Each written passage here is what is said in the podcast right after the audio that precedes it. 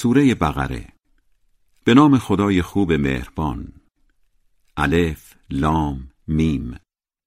این کتاب که بدون شک از طرف خداست آنانی را به مقصد میرساند که مراقب رفتارشانند.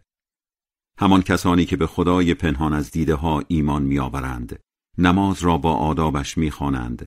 از آنچه روزیشان کرده ایم در راه خدا هزینه می کنند همه راهنمایی های خدا توسط تو و پیامبران قبلیت را باور می کنند و به آخرت کاملا یقین دارند. بله آنان بر مرکب هدایت خدا سوارند و آنان همان مردم خوشبختند. این پنج آیه درباره مؤمنان بود. دو آیه بعد درباره سران بیدین است و آیه های هشتم تا بیستم درباره منافقها سران بیدین و لجباز را چه هشدار بدهی چه ندهی فرقی به حالشان نمی کند. آنها دیگر ایمان نمی آورند. خدا بر دلها و گوشهایشان مهر بدبختی زده چون پرده غفلتی جلوی چشمهایشان را گرفته است. برای همین هم عذابی بی اندازه در انتظارشان است. بعضی مردم به زبان می‌گویند خدا و روز قیامت را باور داریم در حالی که اصلا باور ندارند. به خیال خودشان می‌خواهند خدا و مؤمنان را گول بزنند ولی بیان که بفهمند دارند خودشان را گول می‌زنند. دلهایشان سخت مریض شده خدا هم مریضیشان را بیشتر کرده و می‌کند و در نتیجه این همه دروغگویی گرفتار عذابی زجرآور می‌شوند. وقتی به آنها می‌گویند در جامعه خرابکاری نکنید جواب می‌دهند ما مشغول اصلاح جامعه هستیم و بس. بدانید خرابکارهای واقعی همانهایند ولی نمی‌فهمند. وقتی به آنها پیشنهاد می‌کنند آنطور که سایر مسلمانان خدا و روز قیامت را باور کرده اند شما هم باور کنید جواب می‌دهند. یعنی همانطور که کم ها این چیزها را باور کرده اند ما هم باور کنیم. بدانید کم های واقعی همانهایند ولی خودشان خبر ندارند. وقتی با مسلمانان روبرو می‌شوند به مسخره می‌گویند خدا و روز قیامت را باور داریم. ولی همین که با دوستان شیطان صفت خود تنها می‌شوند می‌گویند ما با شماییم آنها را دست انداخته ایم اما در حقیقت خدا آنها را دست میاندازد و در سرکشیشان رها می کند که کوردل باقی بمانند. آنها کسانی که گمراهی را به قیمت از دست دادن هدایت به دست آوردند بنابراین چون این تجارتی سودی برایشان ندارد و دیگر توفیقی نصیبشان نمی شود حال این منافقان مثل حال کسانی است که آتشی روشن کردند تا در بیابان تاریک راه را پیدا کنند. ولی وقتی اطرافشان را آتش روشن کند خدا خودش روشناییشان را خاموش می کند و در تاریکی های رهایشان می سازد که دیگر چشم چشم را نمی بیند. آنها کر و لال و کورند. برای همین راهی برای برگشت ندارند. یا مثل کسانی هند که گرفتار بارانی تند و هوایی تاریک و رعد و برقی شدید شدند و هر بار از ترس سائقه های مرگبار انگشتهایشان را در گوشهایشان فرو می کنند. بله خدا بر منافقهای بیدین مسلط است کم مانده که برق آسمان چشمهایشان را کور کند هر بار که جلویشان را روشن می کند چند قدمی راه می روند. ولی وقتی آنها را تاریکی فرا می گیرد در جای خود میخکوب می شوند. البته اگر خدا می‌خواست از همان اول شنوایی و بیناییشان را می گرفت. آخر خدا از عهده هر کاری برمی آید. مردم برای اینکه مراقب رفتارتان باشید خدایی را بندگی کنید که شما و قبلی های شما را آفریده است. همان که زمین را فرش زیر پایتان کرد و آسمان را سقف بالای سرتان و از آسمان برف و بارانی میفرستد تا به برکتش محصولات کشاورزی را برای خورد و خوراکتان پرورش دهد پس برای خدا همتایانی قرار ندهید. خودتان هم خوب می‌دانید که خدا همتایی ندارد. اگر به قرآنی که بر بنده خود فرستاده ایم شک دارید و آن را ساخته و پرداخته او می‌دانید سوره ای مثلش بیاورید. البته اگر راست می‌گویید برای کمک گرفتن یاران خود را هم در برابر خدا صدا بزنید. این پیشنهاد خدا در آیه های دیگری هم با تعابیر نزدیک به این آمده است. اینها در واقع هماورد طلبی خداست. اگر شما انسانها فکر می کنید که قرآن مجید کتاب آسمانی نیست و ساخته و پرداخته خود محمد است خب شما هم همانندش یا لاقل ده سوره و حتی اگر شده یک سوره مثلش بیاورید. البته منظور اصلی خدا از این هماورد طلبی آوردن محتوای عمیق از جنس حقایق و معارف قرآن است نه فقط آوردن متنی درخشان به زبان عربی. پس اگر نتوانستید این کار را بکنید که هرگز هم نخواهید توانست بترسید از آتشی که سوختش مردم و بتهای سنگی اند و برای بیدین ها آماده شده است. به مسلمانانی که کارهای خوب کرده اند مژده بده باغهایی پردرخت در انتظارشان است که در آنها جویها روان است. هر وقت میوهای از آن باغها روزیشان شود می‌گویند این همان کار خوبی است که در دنیا روزیمان شده بود و الان به این صورت درآمده است. انواع روزی های ممتاز برایشان میآورند و در آن باغها همسرانی زیبا و پاک دارند و آنجا ماندنی اند. خدا برای فهماندن واقعیتی به مردم کسر شعن خودش نمی‌داند که از حشره ای مانند پشه یا حتی کوچکتر از آن مثال بزند. کسانی که خدا را باور دارند می‌دانند که بیان این طور مثالها کاملا بجا و از طرف خداست ولی نادانهایی که خدا و آیه هایش را قبول ندارند می‌گویند منظور خدا از این مثال چه بوده؟ بله خدا با بیان اینجور مثالها خیلی ها را به حال خودشان رها می کند و دست خیلی ها را هم می گیرد.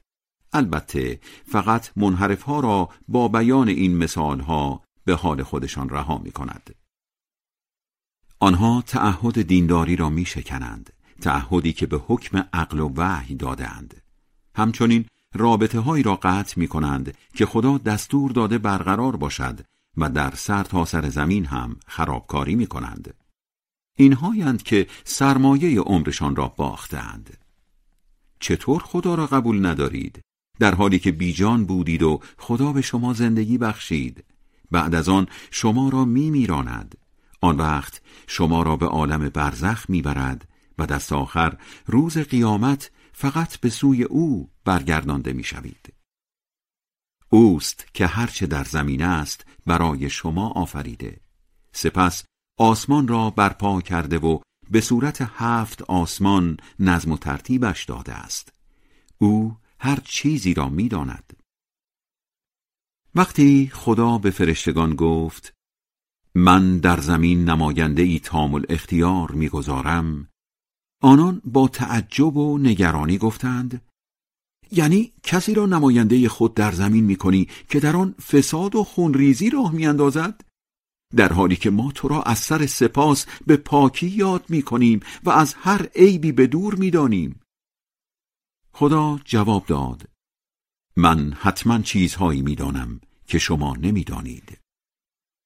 پس از آفرینش آدم خدا تمام اسرار عالم خلقت را به او یاد داد. بعد توان فرشتگان را در این باره سنجید و گفت اگر راست می‌گویید از این حقایق به من خبر دهید. فرشتگان گفتند خدایا تو پاکی. جز آنچه تو استعداد یادگیریش را به ما داده ای توان بیشتری نداریم. در واقع فقط تو دانای کار درستی. خدا فرمود ای آدم به فرشتگان نشان بده که اسرار عالم خلقت را میدانی همین که آدم آن را نشانشان داد خدا فرمود مگر به شما نگفتم که من اسرار آسمان ها و زمین را می‌دانم و می‌دانم چه ها مطرح می کنید و چه ها کتمان می کردید. وقتی هم به فرشتگان فرمان دادیم در برابر آدم سجده کنید همه سجده کردند جز ابلیس که خودداری کرد و کبر ورزید. اصلا او چشمش را بر روی حقایق بسته بود.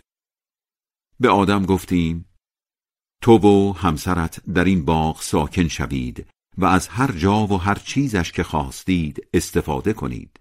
نوش جانتان. ولی نزدیک این درخت نشوید و از آن نخورید وگرنه به خودتان بد کرده اید. منظور باقی است از باغهای عالم برزخ. اما شیطان با همان درخت از راه به درشان کرد و باعث شد از نعمتهایی که در آن غرق بودند محروم شوند. به آن دو و شیطان فرمان دادیم از این مرتبه پایین بروید در حالی که دشمن هم خواهید بود. تا مدتی هم روی زمین زندگی می کنید و از نعمتهای دنیا بهرهمند می شوید. البته آدم از خدا حرفهایی یاد گرفت و توبه کرد.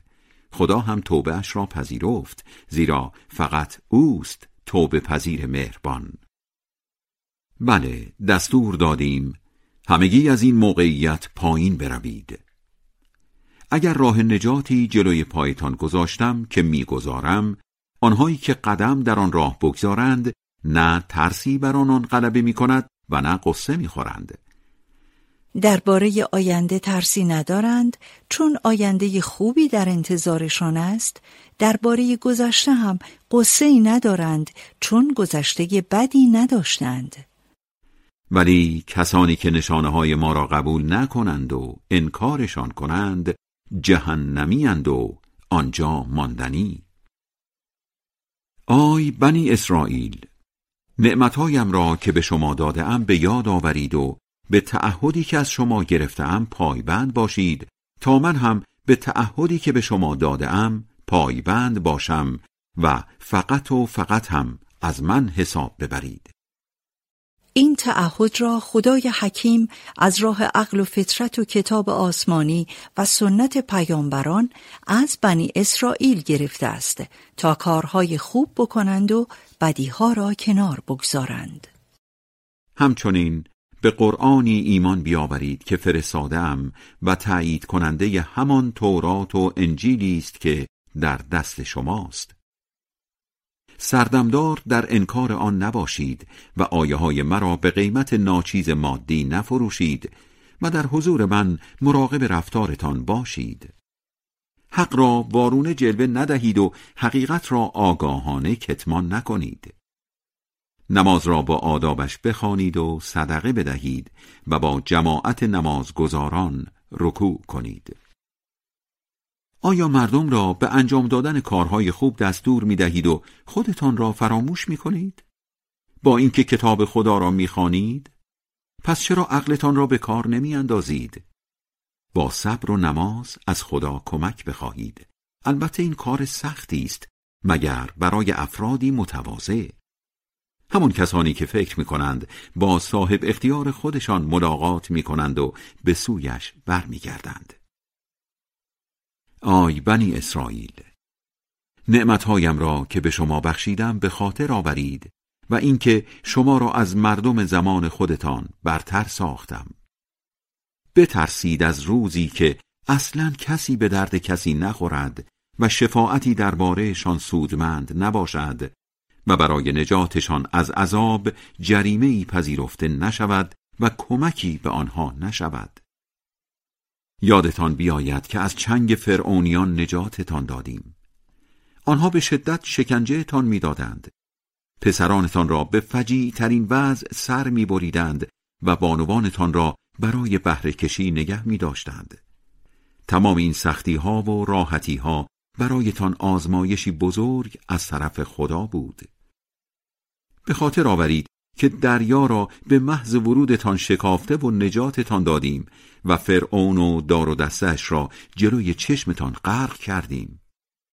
منظور از دریا در اینجا به احتمال زیاد خلیج سوئز است یعنی همان باریکه شمال غربی دریای سرخ که در پایان آن کانال سوئز قرار دارد و دریای سرخ را به دریای مدیترانه وصل می کند و شهر قاهره در نزدیکی آن قرار دارد. محل اتصال دو خلیج مکان ملاقات موسی با خضر علیه السلام بوده است. یادتان باشد که برای نزول تورات با موسی مدت چهل شب را قرار گذاشتیم. اما در نبود او مشغول گوسال پرستی شدید. واقعا که بد کردید. سپس بعد از آن کار زشت از سر تقصیراتتان گذشتیم تا شکر کنید. حضرت موسی علیه السلام برای مناجات با خدا و گرفتن کتاب آسمانی تورات چهل شب در کوه سینا ماند. فراموش نکنید که به موسی تورات و قدرت تشخیص حق از باطل دادیم تا هدایت شوید. همچنین یادتان بیاید که موسی به قوم خود گفت مردم شما با گوسال پرستی به خودتان بد کردید. پس بیایید به سوی آفریدگار خود برگردید به این صورت که گوسال پرست هایتان را بکشید. از نظر خدا این کار برایتان بهتر است. خدا هم بعد از اجرای این دستور توبه تان را قبول کرد زیرا فقط اوست توبه پذیر مهربان. باز یادتان باشد که به موسی گفتید تا خدا را با چشم خود نبینیم حرفت را باور نمی کنیم. پس در حالی که فقط تماشاچی صحنه بودید سائقه مرگبار شما را فرا گرفت آن وقت بعد از مرگتان زنده تان کردیم تا شکر کنید تازه ابرها را سایه سرتان کردیم و برایتان گزنگبین و بلدرشین فرستادیم و گفتیم از خوراکی های پاک و پاکیزه بخورید که روزیتان کرده ایم. اما ناشکری کردند و در یک کلام بنی اسرائیل به ما بد نمی کردند بلکه به خودشان بد می کردند. یادتان بیاید که به شما گفتیم وارد شهر عریها شوید و از هر جا و هر چیزی که دلتان خواست استفاده کنید نوش جانتان و با نهایت تواضع از در بزرگ شهر وارد شوید و بگویید خدایا گناهانمان را بریز تا خطاهایتان را ببخشیم. در ضمن درستکاران را به رشد و تعالی خواهیم رساند. اما بدکارها آن حرف را تغییر دادند به حرف دیگری غیر از آنچه به آنها گفته شده بود. ما هم به سزای این همه نافرمانیشان بلایی فراگیر از آسمان بر سرشان نازل کردیم. عذابشان مرض واگیردار تا اون بود که جان ده ها هزار نفر را گرفت. در صحرای سینا موسی برای قومش آب آشامیدنی خواست. به او وحی کردیم با چوب دستیت به آن تخت سنگ بزن. یک دفعه دوازده چشمه از آن جاری شد. طوری هم بود که هر یک از گروه های دوازدهگانه بنی اسرائیل می‌دانست از کدام یک آب بخورد. از روزی خدا بخورید و بنوشید و با خیر سری در زمین خرابکاری نکنید. یادتان بیاید که اعتراض کردید موسا اصلا نمی‌توانیم با یک نوع غذا سر کنیم یعنی با گزنگوین و بلدرچین. پس از خدای خودت بخوا از همین هایی که از زمین می‌روید به ما بدهد. از سبزی و خیار گرفته تا سیر و عدس و پیاز. موسی جواب داد یعنی به جای غذای مقویتر و لذیذتری که دارید غذای کم ارزشتری می‌خواهید؟ حال که اینطور است بروید به شهری که خواسته هایتان در آن تأمین است. رفتند. اما داغ خاری و بیچارگی بر پیشانیشان زده شد و گرفتار خشم خدا شدند برای اینکه آیه ها و نشانه های خدا را قبول نمی کردند و پیامبران را ناجوان مردانه به شهادت می رساندند. این کارها در این ریشه داشت که نافرمانی می کردند و سرکشی گزنگبین ماده شیرین است که به صورت شیره از بوته گیاه گز تولید می شود. بلدرچین پرنده کوچکی است که بیشتر در مزارع گندم و بوتزارها لانه می کند و گوشتی چرب دارد. البته از کسانی که اسلام آوردند و یهودی ها و مسیحی ها و سابعی ها آنهایشان که خدا و روز قیامت را واقعا باور دارند و کار خوب می کنند پاداششان پیش خدا محفوظ است و نه ترسی بر آنان غلبه می کند و نه قصه می خورند. درباره سابعی ها نمی توان توضیح روشنی مطرح کرد زیرا نه کتاب آنها دقیقا معلوم است و نه عقایدشان فقط در سه جای قرآن مجید بدون هیچ گونه توضیحی نامشان آمده است ایمان واقعی یعنی ایمان به تورات و انجیل و قرآن نیز پیامبران گذشته و پیامبر حاضر حضرت محمد صلی الله علیه و آله و سلم. به یاد آورید وقتی کوه تور را بالای سرتان نگه داشته بودیم از شما تعهد گرفتیم. کتابی را که به شما داده ایم جدی بگیرید و مطالبش را آویزه گوش کنید تا بتوانید مراقب رفتارتان باشید. اما شما بعد از دیدن آن همه معجزه تعهدتان را زیر پا گذاشتید پس اگر لطف و بزرگواری خدا در حقتان نبود سرمایه عمرتان را می باختید حتما شنیده اید داستان کسانی از قوم خودتان را که در روزهای شنبه از دستور الهی سرپیچی کردند. به آنها گفتیم در نهایت ذلت به صورت بوزینه در بیایید. این عذاب را مایه عبرت نسل حاضر در آن زمان و نسلهای آینده قرار دادیم و همچنین نصیحتی برای خود مراقبان. موسی به قومش گفت خدا به شما دستور می دهد که مادگاوی را سر ببرید با تعجب گفتند مسخره می کنی ما را؟ جواب داد خدا نکند که من بخواهم بیادب باشم یک نفر از بنی اسرائیل به صورت مشکوکی کشته می شود اختلاف پیش می آید که قاتل کیست حل دعوا از راه های بشری ممکن نبود و نزدیک بود جنگ و خونریزی راه بیفتد پس داوری را به حضرت موسی علیه السلام می سپارند. ایشان به کمک خدا و از راه معجزه این مشکل را حل می کند. دستور می دهد گاوی را سر ببرند و قسمتی از آن را به جسد مقتول بمالند تا او زنده شود و قاتل خود را معرفی کند. گفتند باشد. از خدایت بخواه برایمان توضیح دهد که سن آن گاو چقدر باشد. گفت خدا میفرماید نه پیر پیر باشد و نه جوان جوان بلکه بین این باشد و آن. حالا هرچه زودتر مأموریتتان را انجام دهید. دوباره گفتند از خدایت بخواه برای ما مشخص کند که آن گاو چه رنگی باشد. گفت خدا میفرماید گاوی باشد زرد یک دست که بینندگان را به وجد آورد. بار دیگر گفتند از خدایت بخواه برای ما روشن کند که آن گاو دقیقا چطور گاوی باشد. ویژگی های آن گاو هنوز برای ما مبهم است. ولی با توضیح بیشتر ان الله متوجه خواهیم شد.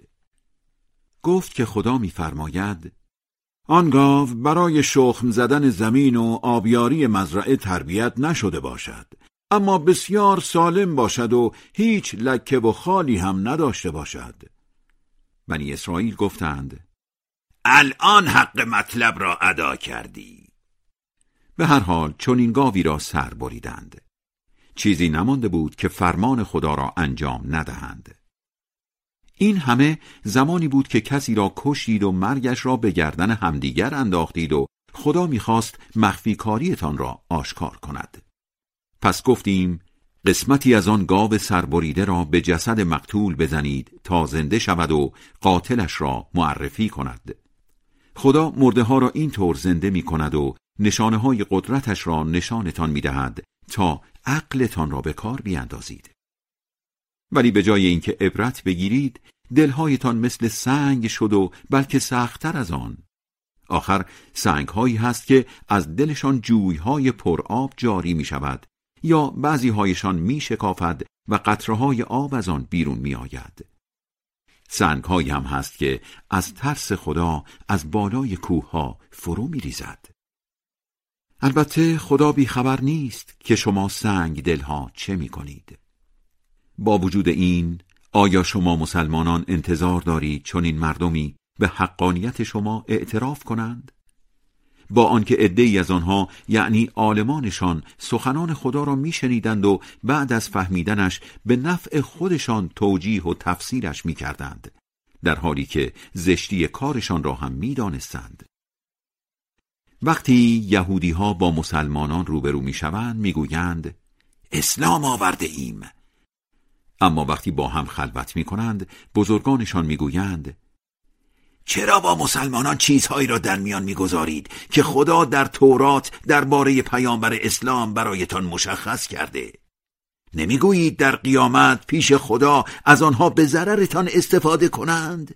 پس چرا عقلتان را به کار نمی اندازید مگر نمی‌دانند که خدا می‌داند چه ها پنهان می کنند و چه ها آشکار بعضی از یهودی ها بی که تصور می کنند معارف کتاب خدا در حد آرزوهای پوچ آنهاست و با خواندنش خیال می کنند به آرزوهایشان می رسند. می گفتند خدا گناهانمان را نادیده می گیرد یا پیامبرانمان پارتی ما خواهند شد یا به فرض که به جهنم برویم. فقط چند روز در آتش باقی میمانیم. یا ما دوستان خداییم. یا بهشت فقط مخصوص ما یهودی هاست. یا ما نژاد برتریم. پس ولی وای بر عالمانشان که دست نوشته های آماده می کنند و آن وقت می گویند این نوشته ها از طرف خداست. تا با فروختنش مبلغ ناچیزی به جیب بزنند پس وای بر آنها با این دست نوشته هایشان و وای بر آنها با چیزی که از این راه به دست می آورند. مثلا آنها ادعا می کردند پر آتش جهنم فقط چند روزی ما را می گیرد. از آنها بپرس مگر قولی از خدا گرفته ای تا خدا خلافش عمل نکند یا اینکه از روی نادانی چیزی را به خدا نسبت می دهید ادعایشان این بود. به فرض هم که جهنمی باشیم. آتش حد اکثر هفت یا چهل روز مختصر تماسی با بدن ما خواهد داشت و دیگر هیچ. نه که چند روز بلکه همیشه در آتشند. زیرا آنهایی که گناهی بکنند و گناهشان سر تا سر وجودشان را فرا بگیرد جهنمی و آنجا ماندنی. ولی کسانی که مسلمان شوند و کارهای خوب بکنند بهشتی و آنجا ماندنی. به یادشان بیاور که از بنی اسرائیل تعهد محکم گرفتیم. جز خدا را نپرستید و تا می توانید در خدمت پدر و مادر باشید و در خوبی کردن به خیشاوندان و یتیمان و بینوایان سنگ تمام بگذارید. با مردم خوش برخورد باشید. نماز را با آدابش بخوانید و صدقه بدهید. ولی بعد از مدتی جز عده کمی همه با بیاعتنایی از این دستورها سرپیچی کردید. یادتان بیاید که از شما بنی اسرائیل تعهد محکم گرفتیم. خون هم را نریزید و همدیگر را از سرزمین خودتان بیرون نکنید. و شما هم بر این تعهد گرفتن اعتراف کردید. حالا شما یهودی های صدر اسلام هم به این اعتراف اجدادتان گواهی می دهید ولی باز همین شمایید که به کشتن همدیگر ادامه می دهید ادهی از خودتان را از خانه هایشان آواره می کنید و از روی سهلنگاری و تجاوز بر ضد آوارگان با دشمنان یهود همدست می شوید. اگر هم اسیر شما شوند آنها را با اسیران خودتان مبادله می کنید یا با گرفتن پول آزادشان می‌سازید در صورتی که از اولش هم آواره کردنشان بر شما حرام بود چطور بعضی از احکام تورات را میپذیرید و بعضی را رد می‌کنید مجازات کسانی از شما که این روال را در پیش بگیرند جز خفت و خاری در زندگی دنیا نیست و روز قیامت هم به سختترین عذاب گرفتار می‌شوند. البته خدا بیخبر نیست که چه می کنید یعنی حرمت کشتار و آواره کردن همدیگر را رعایت نمی کنید ولی لزوم مبادله اسرا را قبول دارید. این به اصطلاح برخورد گزینشی با احکام خدا در زمان ما هم رواج دارد و متاسفانه بسیاری از ما مسلمانان هم کما بیش به آن مبتلا هستیم. اینها همان کسانی هستند که به قیمت از دست دادن آخرت زندگی پست دنیا را خریدند. بنابراین نه از عذابشان کم می شود و نه کمکی به آنها می شود به موسی کتاب تورات را دادیم و به دنبال او پیامبران دیگری را یکی پس از دیگری فرستادیم. به عیسی ابن مریم هم معجزه های روشن بخشیدیم و او را به واسطه روح القدس یعنی برترین فرشته خود توانایی دادیم.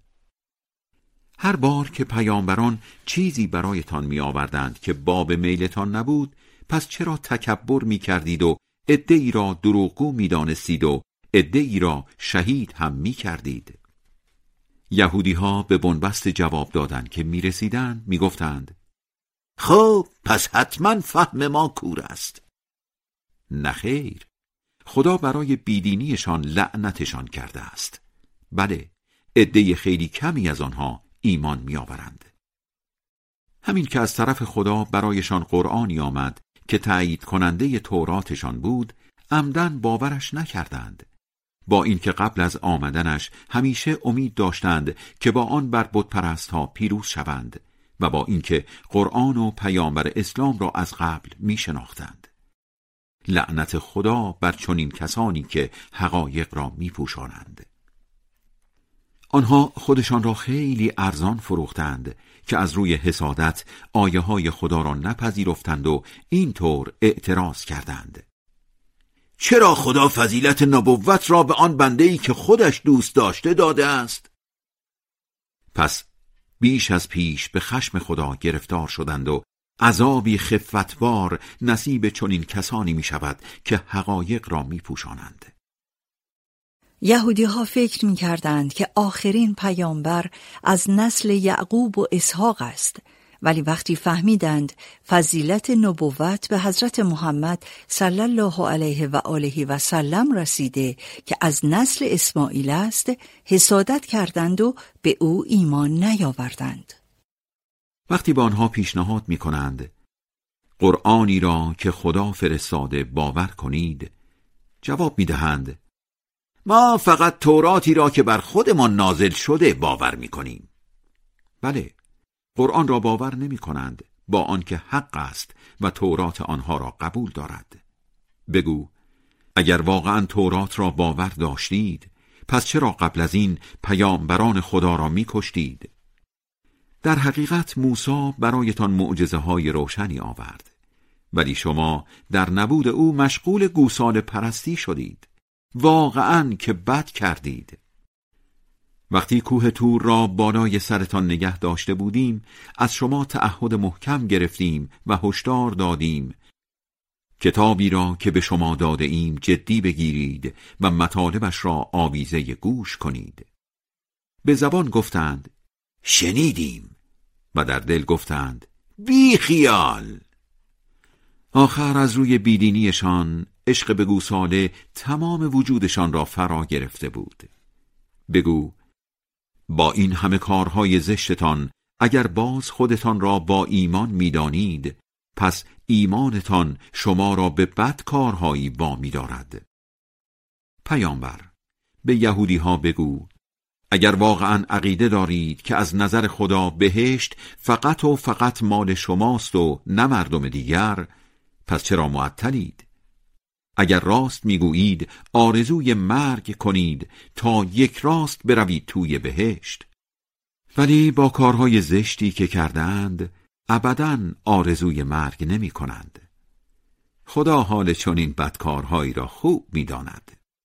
یقین کن که این جماعت را حریسترین مردم به زندگی دنیا خواهی دید و حتی حریستر از بتپرست ها به طوری که هر یک از آنها آرزو دارد حداقل هزار سال عمر به او داده شود. قافل از اینکه عمر طولانی هم از عذاب دورشان نمی کند و خدا می بیند که چه ها می کنند.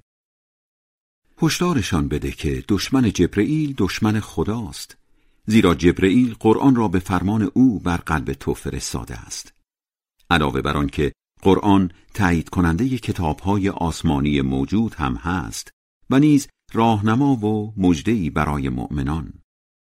آیه های 97 و 98 همین سوره یعنی سوره بقره پاسخ یکی دیگر از بهانه های یهودی هاست.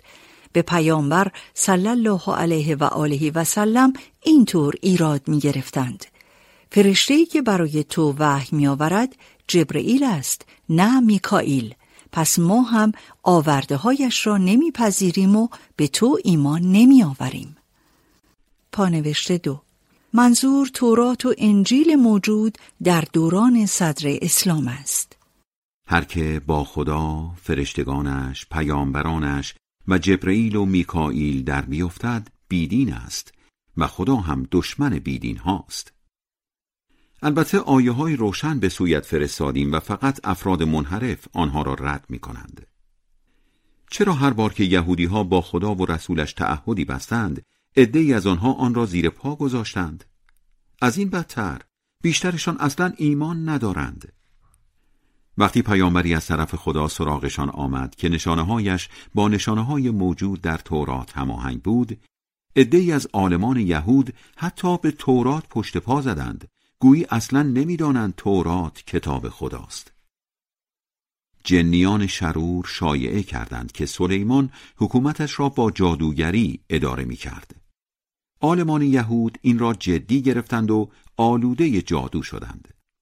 البته سلیمان آلوده جادوگری و بیدینی نشد بلکه این جنیان شرور بودند که بیدین شدند چون به مردم جادو یاد می‌دادند. همچنین آلمان یهود دنبال چیزهایی رفتند که بر دو فرشته هاروت و ماروت در شهر بابل نازل شده بود. آن دو فرشته قبل از یاد دادن شیوه کار جادوگرها به کسی هشدار می‌دادند ما فقط وسیله آزمایشیم نکند از این تعلیمات استفاده نابجا کنی ولی آن دو فرشته چیزهایی یاد می گرفتند که با آن بین مرد و همسرش جدایی می انداختند. هرچند که بیخواست خدا نمی توانستند با جادو به کسی ضرر بزنند. خلاصه یهودی ها چیزهایی یاد می گرفتند که به آنها ضرر می‌زد و فایده هم نداشت. خوب هم می‌دانستند که هر که به جای عمل به کتاب خدا طرفدار جادو باشد در آخرت بهره ای نخواهد داشت. بله، خودشان را خیلی ارزان فروختند. کاش این را می‌دانستند. بابل از شهرهای قدیم بین النهرین بوده است و خرابه هایش در ساحل فرات در 160 کیلومتری جنوب شرقی بغداد قرار دارد. اگر یهودی ها آموزه های دینی را باور داشتند و از جادو دست میکشیدند، پاداشی از طرف خدا می گرفتند که برایشان خیلی بهتر بود. کاش این را هم می دانستند. مسلمانان از عبارتهای دو پهلو استفاده نکنید بلکه به جایش طوری حرف بزنید که مایه سوء استفاده بدخواهان نشود این توصیه را جدی بگیرید وگرنه آنهایی که از این دستور سرپیچی کنند عذابی زجرآور دارند. برخی مسلمانان به رسول خدا صلی الله علیه و آله و سلم می گفتند در سخن گفتن حال ما را رعایت کنید رائنا و شمرده تر سخن بگویید تا کلامتان را بهتر بفهمیم و آن را حفظ یا یادداشت کنیم. ولی عبارت رائنا در زبان عبری یهودی ها به این معنا بود. خوب ما را خر می کنی. آنها با سوء استفاده از این مسئله پیامبر صلی الله علیه و آله و سلم و مسلمانان را دست میانداختند.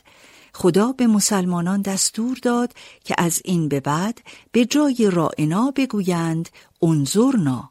تا از این شیطنت زبانی یهودی ها پیشگیری شود اسلام نیاورده ها یعنی اهل کتاب و بتپرست ها از سر انحصار طلبی و زیاده خواهی علاقه ندارند که حتی ذره خیر از طرف خدا به شما برسد چه رسد به فضیلت نبوت غافل از اینکه خدا هر کس را شایسته ببیند با رحمت ویژهش می نوازد. زیرا خدا لطف بسیار دارد. منظور از اهل کتاب در اینجا یا فقط یهودیانند یا یهودیان و مسیحیان با هم؟ هر آیه‌ای که از میان برداریم یا از یادها ببریم بهترش یا مثلش را میآوریم. مگر نمیدانی که خدا از عهده هر کاری برمیآید؟ آیه در اینجا یعنی هر چیزی که نشانه خدا باشد. نشانه های آفرینش، کتاب های آسمانی و آیه های قرآن، دستورهای دینی، معجزه های پیامبران، وجود پیامبر و امام معصوم علیهم السلام، عالمان وارسته و دیگر نشانه ها. مگر نمیدانی که فرمانروایی آسمان ها و زمین فقط مال خداست و جز خدا یار و یاوری ندارید نکند قصد دارید همان چیزهایی را از پیامبرتان بخواهید که قبل ترها از موسی خواسته شد. هر که ایمانش را با بیدینی عوض کند قطعا راه درست را گم کرده است. درخواست های نامعقول تازه مسلمانان یا یهودی ها یا بتپرستان مکه یکی دوتا نبود. کتابی جلد شده از سوی خدا برای ما بیاور. یا فرشته که با چشمان ما دیده شود پیش تو بیاید تا او را ببینیم. یا برای ما از زمین چشمه بجوشان. یا خدا و فرشتگان را حاضر کن و به ما نشانشان بده. یا از آسمان بالا برو و کتابی برای ما بیاور.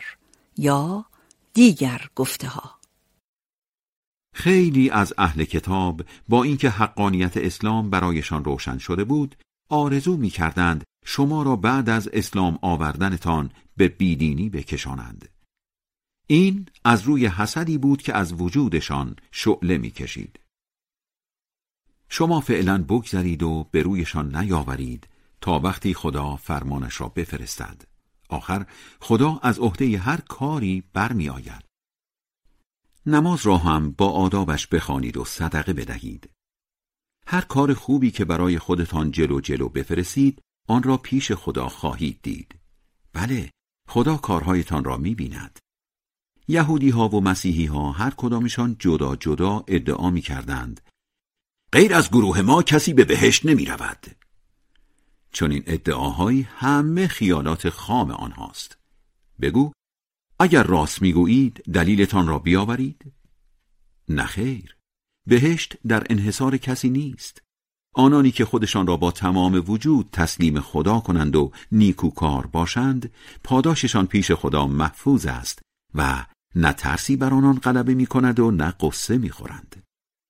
ایمان واقعی یعنی ایمان به تورات و انجیل و قرآن و نیز پیامبران گذشته و پیامبر حاضر حضرت محمد صلی الله علیه و آله و سلم یهودی ها می گفتند مسیحی ها عددی نیستند مسیحی ها هم می گفتند یهودی ها عددی نیستند جالب این که هر دویشان کتاب آسمانی می خواندند. بودپرست های نادان هم شبیه حرفهای آنها را بیان می کردند. مسلمان ها عددی نیستند. خدا روز قیامت در هر چیزی که سرش اختلاف داشته و دارند بینشان داوری می کند. چه کسانی بدکارتر از آنهایی که از ذکر نام خدا در مکانهای عبادی منع می کنند و در تضعیف و تخریب آنها می کوشند. آنها حق ورود به این مکانها را ندارند. اگر هم احیانا وارد شوند نباید بتوانند فعالیت‌های مخرب خود را به راحتی پیش ببرند. این افراد در دنیا با خفت و خاری زندگی می کنند و در آخرت هم عذابی بی اندازه در انتظارشان است. شرق و غرب عالم مال خداست. پس به هر سو که رو کنید همان سو جلوه خداست. زیرا خدا همه جا هست و همه چیز را می‌داند. روی خدا یعنی وچ الله همان فیض بی حد و اندازه و همگانی اوست که با همه چیز بوده و در همه چیز هست. اما خود آنها نیست و رنگ هیچ چیز به خود نمی‌گیرد. برای همین همه چیز از بین رفتنی است اما وجه الله از بین نمی رود ادعا می کردند خدا برای خودش فرزند خانده انتخاب کرده است. او منزه از این حرف هاست بلکه آنچه در آسمان ها و زمین است فقط مال اوست و همه گوش به فرمان اویند. او مجموع نظام آفرینش را با نوآوری و بدون الگوی قبلی آفریده است. وقتی چیزی را بخواهد فقط تا فرمان بدهد باش به سرعت به وجود می آید بودپرستای نادان اعتراض می کنند خدا چرا خودش با ما حرف نمی‌زند یا برای ما لاعقل معجزه ای نمی آید کسانی هم که قبل از آنها زندگی می کردند مثل همین حرفها را می گفتند دلهایشان مثل هم است و سر و ته یک کرباسند. البته ما معجزات روشن بسیاری فرستاده ایم برای گروهی که دنبال یقینند. پیامبر ما تو را بر اساس حکمت فرستادیم تا مجد رسان و هشدار دهنده باشی. در قبال جهنمی ها تو مسئول نیستی. یهودی ها هیچ وقت از تو راضی نمی شوند مگر اینکه دنبال رو دینشان شوی. مسیحی ها هم همینطور. به آنها بگو فقط راهنمایی خدا راهنمایی واقعی است. اگر بعد از اینکه این حقایق به دستت رسیده تابع میل آنها شوی دیگر از طرف خدا هیچ یاری و حمایتی نخواهی شد. البته کسانی که کتاب آسمانی داده شده از طرف ما به خودشان را به دقت بخوانند و حقش را ادا کنند بالاخره به تو و کتابت ایمان میآورند. و اگر هم احیانا به آن ایمان نیاورند سرمایه عمرشان را باختند آی بنی اسرائیل نعمتهایم را که به شما بخشیدم به خاطر بیاورید و اینکه شما را از مردم زمان خودتان برتر ساختم. بترسید از روزی که اصلا کسی به درد کسی نخورد و برای نجاتشان از عذاب جریمه پذیرفته نشود و شفاعتی دربارهشان سودمند نباشد و کمکی به آنها نشود. وقتی خدا ابراهیم را با حوادثی مهم امتحان کرد و وی را در امتحانها موفق ساخت فرمود من تو را راهبر مردم می کنم گفت و از بچه ها و نسلم چطور؟ فرمود البته این جایگاه حساس به بدکارها نمی رسد و به معصومان آری پانوشته یک امتحانهای دشوار ابراهیم متعدد بود. مبارزه با بتپرستی، مواجهه با نمرود، بتشکنی، انداخته شدن در آتش، هجرت از وطن، قربانی کردن اسماعیل و پانوشته دو. امامت در اینجا به معنای امامت ظاهری و رهبری جامعه یا الگو بودن یا راهنمایی در احکام دینی نیست. بلکه به معنای هدایت باطنی و امامت ملکوتی و دستگیری و رساندن مردم به کمال است. یعنی نه صرف نشان دادن راه بلکه راه بردن و رساندن به سرمنزل مقصود. یادتان بیاید که خانه کعبه را محل رفت و آمد مردم و جایی امن کردیم و دستور دادیم برای نماز تواف جایی پشت مقام ابراهیم ایستید به ابراهیم و اسماعیل هم سفارش کردیم. برای تواف گزاران اعتکاف کنندگان رکوع کنندگان و سجد گزاران خانه ام را از هرچه رنگ و بوی پرستی دارد پاک کنید. مقام ابراهیم سنگی است که اثر پاهای حضرت ابراهیم علیه السلام معجزهوار بر آن نقش بسته و اکنون در فاصله حدود 20 متری خانه خدا نصب است. وقتی ابراهیم گفت خدایا این سرزمین را شهر امنی کن و به هر یک از اهالیش که خدا و قیامت را باور دارد از انواع میوه ها و محصولات کشاورزی روزی کن خدا فرمود. البته کسی را هم که بیدینی کند از دنیای ناچیز بهرهمندش می کنم ولی دست آخر او را به عذاب جهنم می کشانم و آن بد سرانجامی است. اگر انسان بیدین در سراسر زندگی در رفاه کامل هم باشد تمام داشتههایش در برابر نعمتهای همیشگی آخرت کم است. چند سال دنیای محدود و زود گذر کجا و هزاران هزار سال آخرت ابدی و جاودانی کجا؟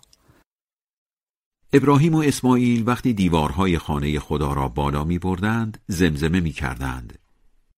خدایا از ما بپذیر که تنها توی شنوا و دانا. خانه کعبه را حضرت آدم علیه السلام ساخت و حضرت ابراهیم و اسماعیل علیه السلام بازسازیش کردند. بیش از چهار هزار سال از آن بازسازی می گذرد. خدایا ما را با تمام وجود تسلیم محض خودت کن و از نسلمان هم جامعه ای بساز تسلیم محض خودت. نشانمان بده که اعمال و آداب دینیمان را چطور انجام دهیم. و دست نوازشت را بر سرمان بکش که فقط تویی نوازشگر مهربان. خدایا در بین آنان پیامبری از خودشان بفرست که آیه هایت را به دقت برایشان بخواند و کتاب آسمانی و حکمت یادشان بدهد و جانشان را از آلودگی ها پاک کند چون فقط تویی که به شایستگی از عهده این کار برمیآیی. قرآن از باورهای عقلی و پندهای اخلاقی و دستورهای فقهی و نیز بصیرتهای راهگشا به خاطر محکم بودنشان با نام حکمت یاد می کند. یکتا پرستی، خوبی به پدر و مادر، رعایت حقوق مردم و به ویژه خیشان، کمک به نیازمندان، پرهیز از اسراف، دوری از بخل، زندگی به سبک دین، نکشتن انسانهای بیگناه، پرداختن به یتیمان و کارهایی از این دست. جز آدمهای کم عقل چه کسی از دین توحیدی ابراهیم رو برمیگرداند؟ ابراهیم را در دنیا انتخاب کردیم و در آخرت هم جزو شایستگان برتر خواهد بود. منظور از شایستگان برتر محمد و آل محمد علیهم السلام هستند وگرنه حضرت ابراهیم و سایر پیامبران علیهم السلام به گواهی آیه 85 سوره انعام در همین دنیا جزو شایستگان بودند. زیرا تا خدا به او فرمود تسلیم شو. گفت با همه وجود تسلیم صاحب جهانیان شدم. ابراهیم و بعدا یعقوب بچه های خود را به همان دین سفارش کردند. بچه های من خدا این دین را برایتان انتخاب کرده است. پس نکند از این دنیا بروید و تسلیم محض خدا نباشید. وقتی مرگ سراغ یعقوب آمد مگر شما یهودی ها و مسیحی ها حاضر بودید؟ همان وقتی که یعقوب از بچه هایش پرسید بعد از مردن من چه کسی را می پرستید؟ جواب دادند معبود تو و معبود پدرانت ابراهیم و اسماعیل و اسحاق را می پرستیم که معبودی یکتاست و ما تسلیم محض اوییم. به هر حال دوران آن جوامع به سر رسید. کارهای آنها به خودشان مربوط بود و کارهای شما هم به خودتان مربوط است. شما پاسخگوی کارهای آنها نخواهید بود. یهودی ها به مسلمانان پیشنهاد کردند. یهودی باشید تا هدایت شوید. و مسیحی ها هم پیشنهاد کردند. مسیحی باشید تا هدایت شوید. بگو نه بلکه دنبال رو دین ابراهیم میان رو هستیم و او هرگز بود پرست نبود. مسلمانان بگویید ایمان آورده ایم به خدا و به آنچه به سوی ما فرستاده شده به آنچه به سوی ابراهیم و اسماعیل و اسحاق و یعقوب و پیامبران از نسل یعقوب فرستاده شده. به آنچه به موسی و عیسی داده شده و به آنچه به بقیه پیامبران از طرف خدا داده شده است. در اصل نبوت بین هیچ کدامشان فرق نمی‌گذاریم و در برابر خدا تسلیمیم. اسبات یعنی نوه ها به قبایل دوازدهگانه بنی اسرائیل اسبات می‌گفتند به دلیل نسبتی که با دوازده فرزند یعقوب علیه السلام داشتند از فرزندان او فقط یوسف علیه السلام پیغمبر شد و بعدها هم از نسل یعقوب علیه السلام عدهای به پیامبری انتخاب شدند. پس اگر آنها هم ایمان آوردند به آنچه شما به آن ایمان آورده اید قطعا هدایت شده اند. اما اگر سرپیچی کردند فقط در فکر ایجاد جدایی و اختلافند و به همین زودی ها خدا شرشان را از سر تو کم می کند. آخر او شنوای داناست. در ضمن به جای قسل تعمید و اینجور مسائل سطحی و من درآوردی به ایمانمان رنگ خدایی می دهیم و چه کسی بهتر از خدا به دلها رنگ می دهد. ما فقط خدا را بندگی می کنیم. در بین مسیحیان رسم است که فرزندان خود را قسل تعمید می دهند و گاهی ماده مخصوص زرد رنگی هم به آب اضافه می کنند. آنها بر این باورند که این غسل باعث پاک شدن نوزادانشان از گناه ذاتی به ارث برده از حضرت آدم می شود. بگو آیا درباره کارهای خدا با ما چون و چرا می کنید با آنکه او هم خدای ماست و هم خدای شما با وجود اینکه آداب و اعمال دینی ما با آداب و اعمال دینی شما فرق می کند ولی این ما هستیم که فقط خدا را از ته دل می پرستیم. حالا باز هم شما یهودی ها ادعا می کنید که ابراهیم و اسماعیل و اسحاق و یعقوب و اسبات یهودی هند؟ و شما مسیحی ها هم می‌گویید مسیحی هند؟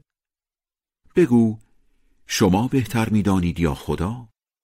خدا بر تسلیم محض بودن این پیامبران در کتابهای آسمانی گواهی داده است و چه کسانی بدکارتر از آنهایند که این را مخفی می کنند. خدا بی خبر نیست که چه می کنید. همانطور که گفته شد آنها هم جوامعی بودند که دورانشان به سر رسید.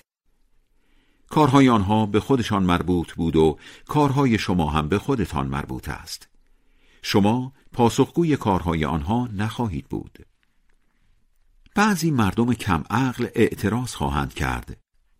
چه شد که مسلمانان از قبله ای برگشتند که به طرفش می ایستادند؟ جواب بده.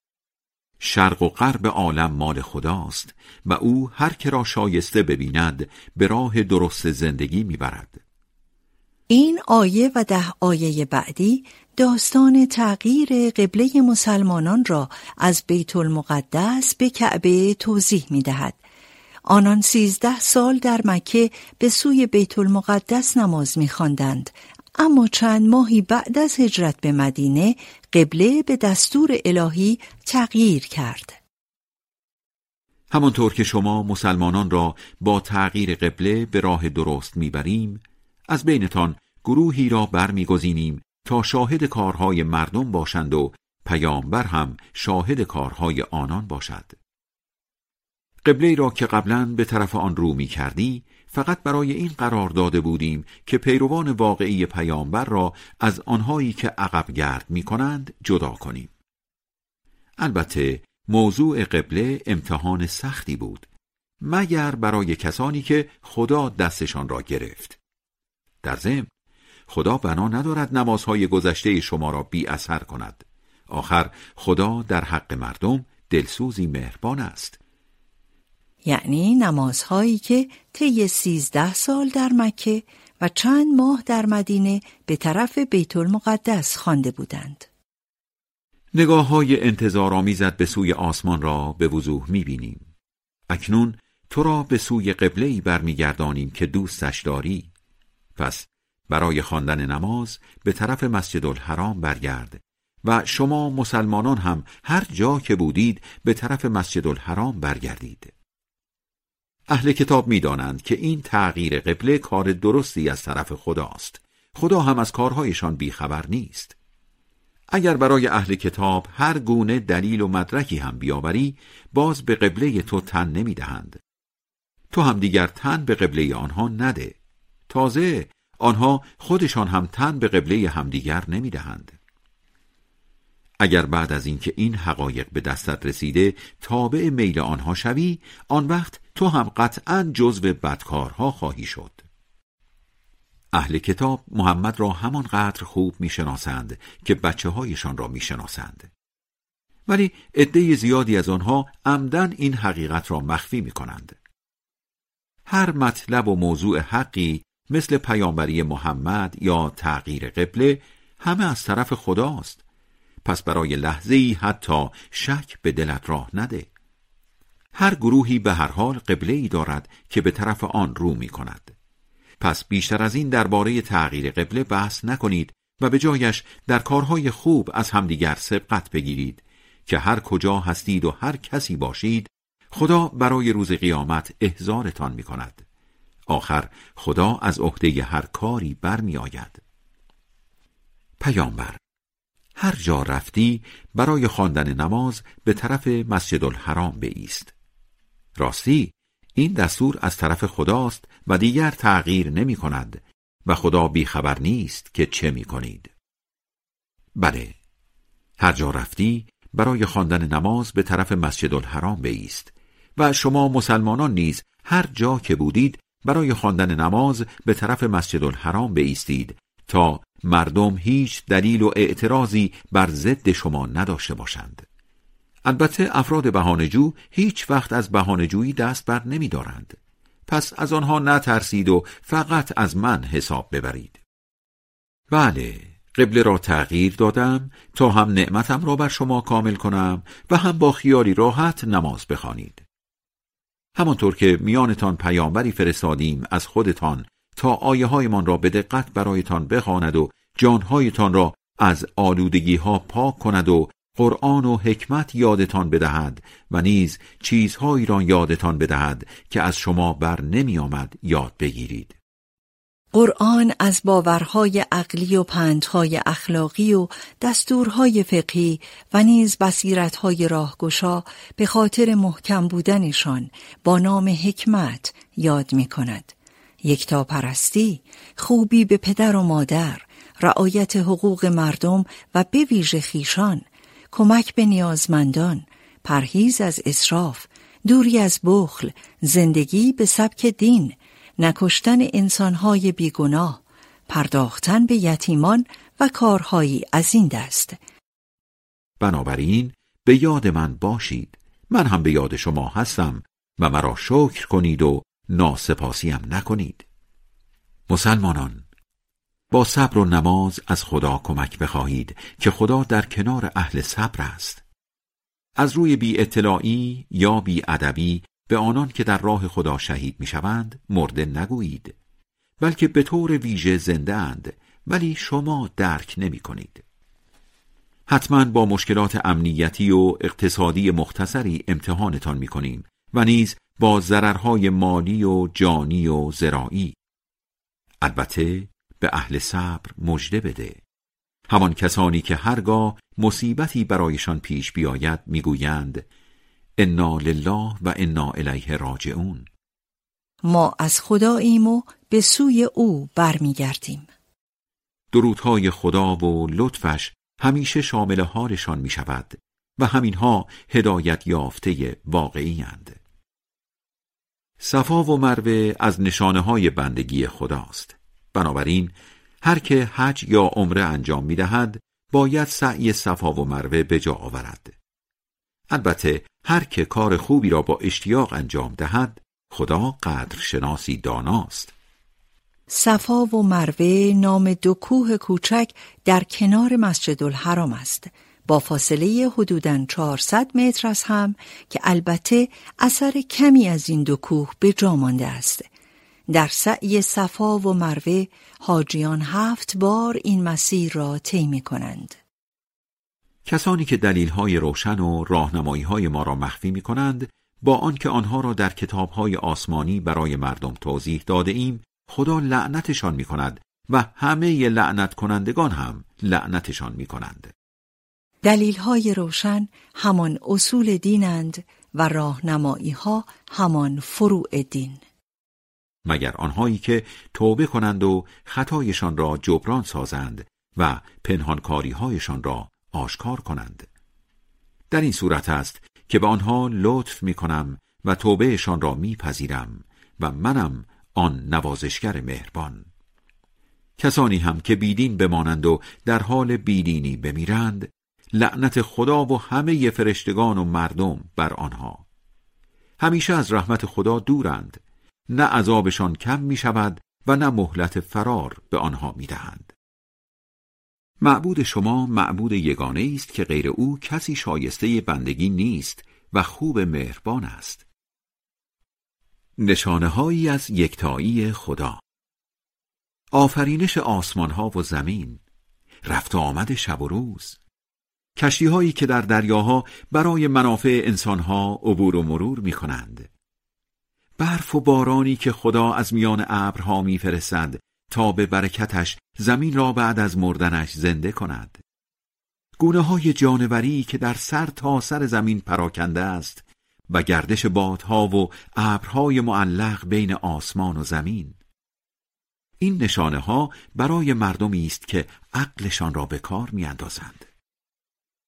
با این حال بعضی مردم همتایانی برای خدا انتخاب می کنند و آنها را به جای او می پرستند و همانقدر دوستشان دارند که باید خدا را دوست داشت. ولی مسلمانان خدا را بیشتر و بهتر از هر چیزی دوست دارند.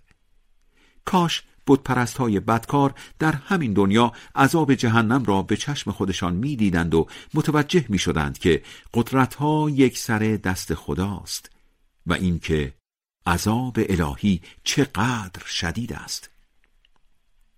روز قیامت در حالی که پیشوایان باطل عذاب جهنم را می‌بینند و دستشان از همه جا کوتاه شده است هر گونه ارتباطی را با پیروانشان انکار می کنند. پیروان هم تأسف می‌خورند. کاش یک بار دیگر به دنیا برمیگشتیم. تا همانطور که آنها داشتن هر گونه ارتباطی را با ما انکار می کنند ما هم از آنها دوری می کردیم بله خدا کارهایشان را اینطور مایه حسرتشان قرار می دهد و دیگر راه خروجی از آتش جهنم ندارند. مردم از چیزهایی در زمین استفاده کنید که حلال و پاکیزه است و پا جای پای شیطان نگذارید که او دشمن علنی شماست. او شما را فقط به بدیها و زشتیها فرمان می‌دهد و به اینکه ندانسته حرفهایی به خدا نسبت دهید. وقتی به بتپرستها می‌گویند از دستورهایی پیروی کنید که خدا فرستاده است می‌گویند نه بلکه فقط از چیزهایی تقلید می‌کنیم که دیدیم پدرانمان دنبال آنند حتی اگر پدرانشان اصلا عقلشان را به کار نینداخته و در راه درست نبودند آیا باز هم باید دنبال رو آنها باشند؟ حال تو در دعوت سران بیدین مثل حال کسی است که یاسین به گوش خر می‌خواند. اینها کر و لال و کورند و برای همین عقلشان را به کار نمیاندازند. مسلمانان از نعمتهای پاک و پاکیزهی بخورید که روزیتان کرده ایم و اگر فقط خدا را بندگی می کنید فقط او را شکر کنید خدا فقط خوردن چیزهای نجس و نامطبوع را بر شما حرام کرده است مثل حیوان مرده، خون، گوشت خوک و حیوان حلال گوشتی که وقت سربریدنش نام غیر خدا را بر آن بردند. البته هر که برای حفظ جانش آن هم با بیمیلی و به اندازه ضرورت مجبور به خوردنشان شود سهلنگاری نکرده چون خدا آمرزنده مهربان است کسانی که آیه های کتاب خدا را مخفی می کنند و آن را به قیمت ناچیز مادی می فروشند جز آتش چیزی در شکمهایشان فرو نمی کنند و خدا روز قیامت با آنها محبت آمیز حرف نمی زند. همچنین در این دنیا توفیق پاکسازی از گناهان به آنها نمی دهد و در آخرت دچار عذابی زجرآور می شوند. اینها کسانی هستند که گمراهی و عذاب را به قیمت از دست دادن هدایت و آمرزش خریدند. عجب صبری در برابر آتش دارند. آن همه عذاب برای این است که خدا کتابش را حساب شده و هدفدار فرستاده و کسانی که با آن مخالفت کنند خیلی از واقع دورند خوبی فقط این نیست که برای عبادت به طرف شرق یا غرب عالم بایستید بلکه خوبی اصل کاری این است که انسانها خدا روز قیامت فرشتگان کتابهای آسمانی و پیامبران را باور کنند و اموالشان را با همه علاقه که به آن دارند برای خیشان، یتیمان، درماندگان، در راه مانده ها، فقیران و در راه آزادی بردگان مصرف کنند و نماز را با آدابش بخوانند و زکات بدهند. و وقتی قول می‌دهند سر قولشان بمانند و به ویژه در سختی ها و خسارت ها و در میدان جنگ صبور باشند همین هایند که صداقت دارند و خود مراقبان واقعی اند. آزادسازی زندانیان یا اسیران هم ممکن است از مصادیق آن باشد اگر در جامعه اسلامی قتلی رخ بدهد شما مسلمانان باید برای اجرای قصاص تلاش کنید. بدین صورت که شخص آزاد به جای شخص آزاد قصاص شود. برده به جای برده و زن به جای زن. اگر حق قصاص را خانواده مقتول به نفع قاتل بخشید قاتل باید ممنون این بزرگواری باشد و خونبه ها را بی معطلی به خانواده مقتول بپردازد. این حکم نوعی تخفیف و لطف از طرف خداست.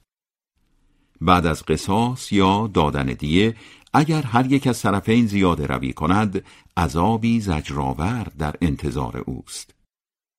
قصاص یا خونخواهی حقی است که خدا به بازماندگان مقتول داده است تا حقشان را از قاتل بگیرند. البته آنها می توانند یکی از دو راه را انتخاب کنند قصاص قاتل یا گرفتن دیه و خونبها. قانون قصاص حقیقتا مایه دوام زندگی شماست ای مردم عاقل تا جامعه را از گسترش قتل و خونریزی حفظ کنید. مستحب است که وقتی مرگ یکی از شما نزدیک است و چیز به درد بخوری از خود باقی گذاشته است یک سومش را به نحوی آبرومندانه برای پدر و مادر و خیشاوندان وصیت کند که این کار در شعن خود مراقبان است.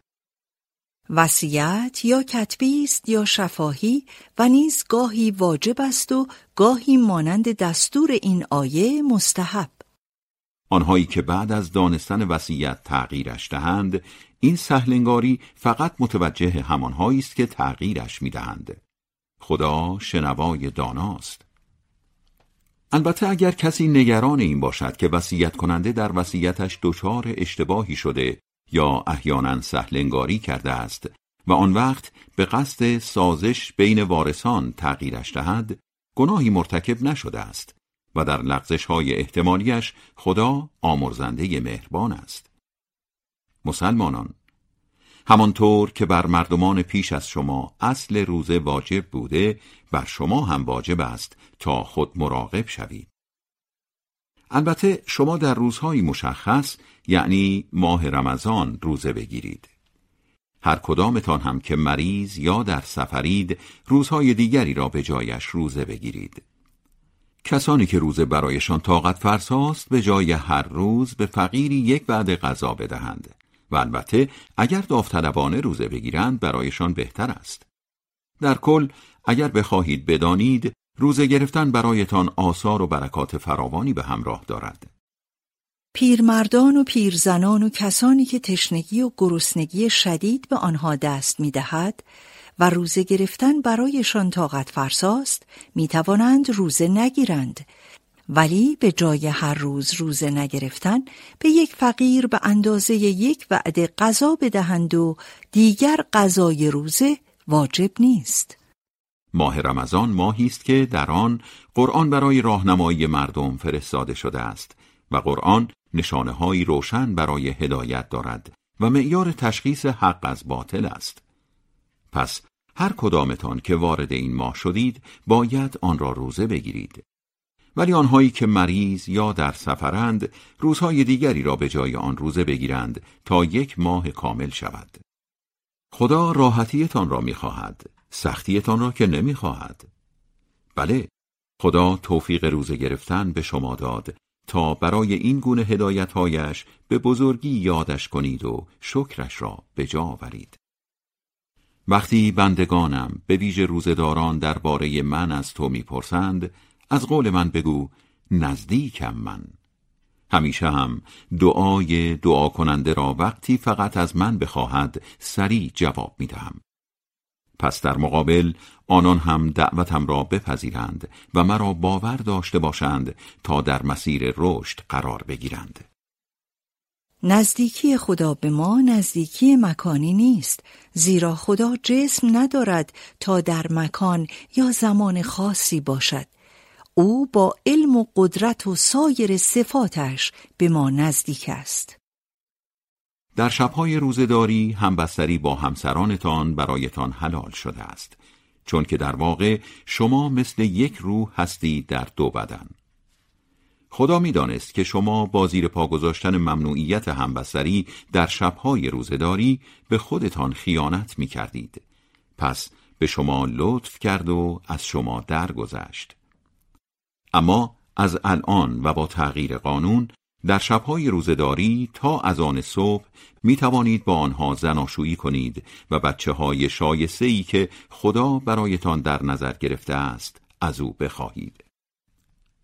تا وقتی باریکه نور سحر از افق تاریک شب سر بزند یعنی تا از آن صبح می توانید بخورید و بنوشید بعدش روزه را تا مغرب ادامه دهید در ضمن وقتی در مساجد اعتکاف می کنید با همسرانتان زناشویی نکنید اینها خط قرمزهای خداست نزدیک این خط قرمزها نشوید خدا آیات و احکام خود را اینطور برای مردم روشن می کند تا مراقب رفتارشان باشند. اموال همدیگر را که بینتان در گردش است با کلاهبرداری به جیب نزنید. همچنین به قاضی ها رشوه ندهید تا با گرفتن احکام ظالمانه بخشی از اموال مردم را بالا بکشید. خودتان هم می‌دانید که این کار چقدر زشت است. پیامبر درباره فایده شکل‌های مختلف ماه از تو می‌پرسند. بگو آنها تقویم طبیعی برای مردم است و تعیین کننده زمان حج. خوبی آن نیست که لقمه را دور سر بچرخانید بلکه خوبی آن است که مراقب رفتارتان باشید. پس در هر کاری از راهش وارد شوید و در حضور خدا مراقب رفتارتان باشید تا خوشبخت شوید. اشاره به یک سنت جاهلی است که مردم آن زمان در حالی که برای انجام مناسک حج لباس احرام پوشیده بودند سر خود بعضی کارها را بیشتر از آنچه در سنت ابراهیمی رعایتش لازم بود بر خود ممنوع می کردند مثل همین چیزی که این آیه به آن اشاره دارد. در حالت احرام از در خانه وارد خانه نمی شدند بلکه پشت خانه را سوراخ می کردند و از آنجا وارد خانه می شدند. در راه خدا با بتپرستهایی بجنگید که با شما سر جنگ دارند ولی از حد و اندازه خارج نشوید چون که خدا تجاوزکارها را دوست ندارد هر جا پیدایشان کردید بکشیدشان و از مکه بیرونشان کنید. همانطور که از آنجا بیرونتان کردند. فتنگری آنها خیلی بدتر است از کشته شدنشان به دست شما. البته در محدوده مسجد الحرام با آنها نجنگید مگر آنکه بخواهند با شما در آنجا بجنگند. بله اگر با شما در آنجا جنگیدند بیمعطلی آنها را بکشید که سزای بیدین ها همین است. ولی اگر از جنگ با شما در محدوده مسجد الحرام دست برداشتند خدا آمرزنده مهربان است. با این فتنگرها آنقدر بجنگید تا دیگر فتنه ای در عالم نباشد و دین الهی عالمگیر شود. ولی اگر از فتنگری دست برداشتند دیگر کاری به کارشان نداشته باشید. زیرا فقط با کسانی که از فتنگری دست نمی‌کشند باید دشمنی را ادامه داد. ریشهکن کردن فتنگری در همه جای دنیا وظیفه حتمی همه مسلمانان و حاکمان اسلامی است. ولی منظور این نیست که جز مسلمان کسی حق حیات در روی زمین ندارد.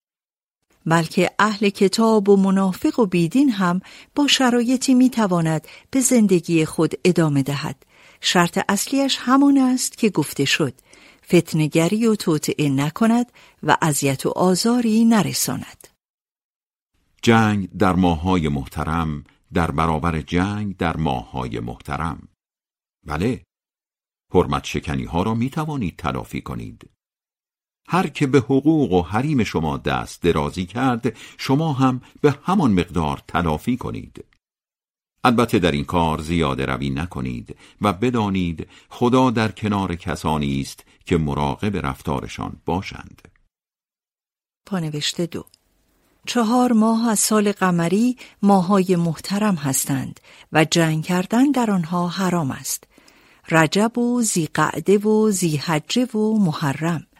اگر دشمن در ماه محترم با ما بجنگد جنگیدن با او برای دفاع و تلافی اشکالی ندارد پانوشته سه رعایت احترام تمام مقدسات دینی مثل مسجد الحرام و مکه و حالت احرام در حج و عمره لازم است. اگر کسی حرمت شکنی کند، قصاص و مقابله به مثل با او در صورت لزوم جایز است. در راه تقویت بنیه دفاعی امت اسلامی هزینه کنید و با کوتاهی کردن در این مسئله خودتان را به نابودی نکشانید. بله کار درست و حساب شده انجام دهید که خدا درست کاران را دوست دارد حج و عمره را برای رضای خدا به پایان برسانید پس اگر به خاطر بیماری یا ترس از دشمن وارد مکه نشدید بسته به توان مالیتان شتر یا گاو یا گوسفند قربانی کنید و تا آن حیوان در قربانگاه قربانی نشده سرهایتان را نتراشید. در ضمن هر کدامتان سردرد دارید یا مرض پوستی و ناچاری سرتان را زودتر بتراشید به جایش باید روزه ای بگیرید یا صدقه ای بدهید یا گوسفندی بکشید حالا اگر از بیماری یا خطر دشمن در امان بودید و قصد حج تمتع کردید بسته به توان مالیتان قربانی کنید اگر هم توان مالی برای تهیه قربانی نداشتید به جایش سه روز در سفر حج و هفت روز بعد از برگشتن از حج روی هم ده روز روزه بگیرید. حج تمتع وظیفه آنانی است که ساکن مکه و اطرافش نباشند. از این بترسید که حج تمتع را قبول نداشته باشید و بدانید مجازات خدا شدید است. مراسم حج در ماهای معینی انجام می شود. هر کس در این ماهها با پوشیدن لباس احرام حج را بر خود واجب کند همبستر شدن، گفتن دروغ و ناسزا و قسم خوردن به خدا ممنوع است. در ضمن هر کار خوبی بکنید خدا آن را می‌داند. پس برای سفر آخرت زاد و توشه بردارید که بهترین زاد و توشه مراقبت از رفتار است و یک نمونهش هم انجام حج است. بله در حضور من مراقب رفتارتان باشید ای مردم عاقل پانوشته یک. شوال و زیقعده و زیحجه. حج تمتع دو بخش دارد. عمره تمتع و حج تمتع. بخش اول را می شود از اولین روز شوال انجام داد. بخش دوم را هم از نهم زیحجه. پانوشته دو. بعضی کارهایی که در حال احرام ممنوع است حتی در حال عادی هم ممنوع است مثل دروغ و ناسزاگویی. با این فرق که ارتکاب آنها در حال احرام علاوه بر گناه داشتن بیشتر کفاره هم دارد. پانوشته سه. تقوا درجات مختلفی دارد. تقوا به سبب ترس از جهنم تقوا از سر شوق به بهشت و تقوا به خاطر خود خدا. آخری یعنی انسان مراقب گفتار و رفتارش باشد نه از ترس جهنم و نه به شوق بهشت بلکه فقط از روی دوست داشتن خدا در وجود همه ما از هر سه قسم تقوا کمابیش هست البته بزرگان دین به تقویت سومی بیشتر سفارش کردند. برایتان اشکالی ندارد که در سفر حج با کارهای تجاری دنبال روزی حلال الهی باشید. وقتی هم از عرفات برگشتید در مشعر الحرام خدا را یاد کنید. بله یادش کنید به شکرانه این که هدایتتان کرد که بدون شک قبل از آن گمراه بودید. بعد از همان جایی که مردم به طرف منا سرازیر می شوند شما هم سرازیر شوید و از خدا آمرزش بخواهید که خدا آمرزنده مهربان است. وقتی اعمال حجتان را تمام کردید خدا را همانطور یاد کنید که پدرانتان را به رسم جاهلیت یاد می کردید و بلکه بهتر از آن. بعضی دعا کنندگان اینطور دعا می کنند خدایا به ما فقط در همین دنیا بده. آنها دیگر در آخرت بهره ای ندارند. اما عدهای دیگر این طور دعا می کنند خدایا به ما هم در این دنیا خوبی بده و هم در آخرت و از عذاب جهنم حفظمان کن. البته همه دعا کنندگان تأثیر دعاهای خود را به اندازه کار و تلاششان می‌بینند زیرا خدا به همه خواسته ها کاملا اشراف دارد. دو یا سه روز در منا باشید و خدا را یاد کنید. البته هر حاجی با تقوایی چه بعد از دو روز به مکه برگردد و چه احیانا بعد از سه روز در هر صورت نه تنها گناهی نکرده بلکه گناهانش آمرزیده می شود.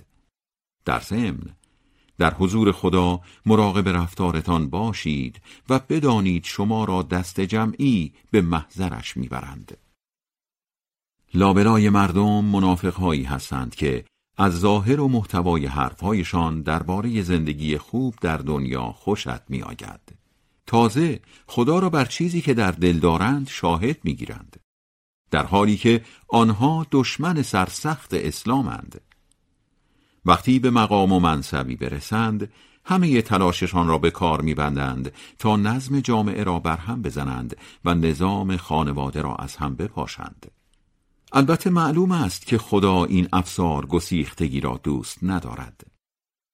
تهدید و ترور جنگ روانی تهاجم فرهنگی، تبلیغات دروغین، ترفندهای رسانه‌ای، شایع پراکنی در فضای مجازی، جفسازی علیه مسئولان دلسوز جامعه، آمارسازی و تحلیلهای به ظاهر کارشناسی، گرفتن قیافه حق به جانب، دلسوزیهای موزیانه، به هم ریختن بازار ارز و طلا، اخلال در تولید و کسب و کار، تخریب محیط زیست، ارتباطگیری مرموزانه و چند لایه با بیگانگان.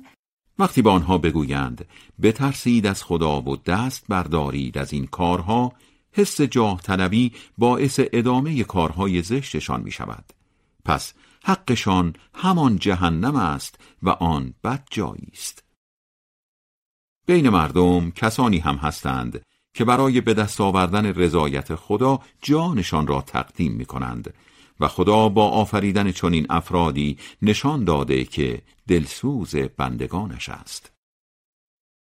مخالفان دین همدست شدند تا پیامبر اسلام را شبانه بکشند.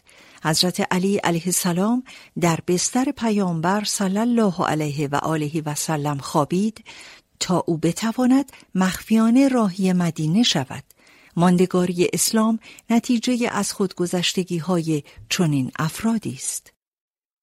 مسلمانان همگی تسلیم محض خدا باشید. و پا جای پای شیطان نگذارید که او دشمن علنی شماست. بعد از این همه دلیل های روشن اگر دچار لغزش شدید بدانید خدا در انتقام گیری از شما شکست ناپذیر کار درست است. خطاکارها نکند فقط منتظر اینند که خدا و فرشتگان عذاب در پوشش ابرهای تیره و تار سراغشان بیایند و کارشان یکسره شود. البته که همه کارها به خدا ختم می شود. از بنی اسرائیل بپرس که چه نعمتها و معجزه های روشنی به آنها دادیم ولی نمک نشناسی کردند. هر که نعمتهای خدادادی را نابجا استفاده کند بداند که مجازات خدا شدید است. اسرائیل به معنای برگزیده خدا و بنده خدا و قدرت خدا لقب حضرت یعقوب پیامبر علیه السلام است.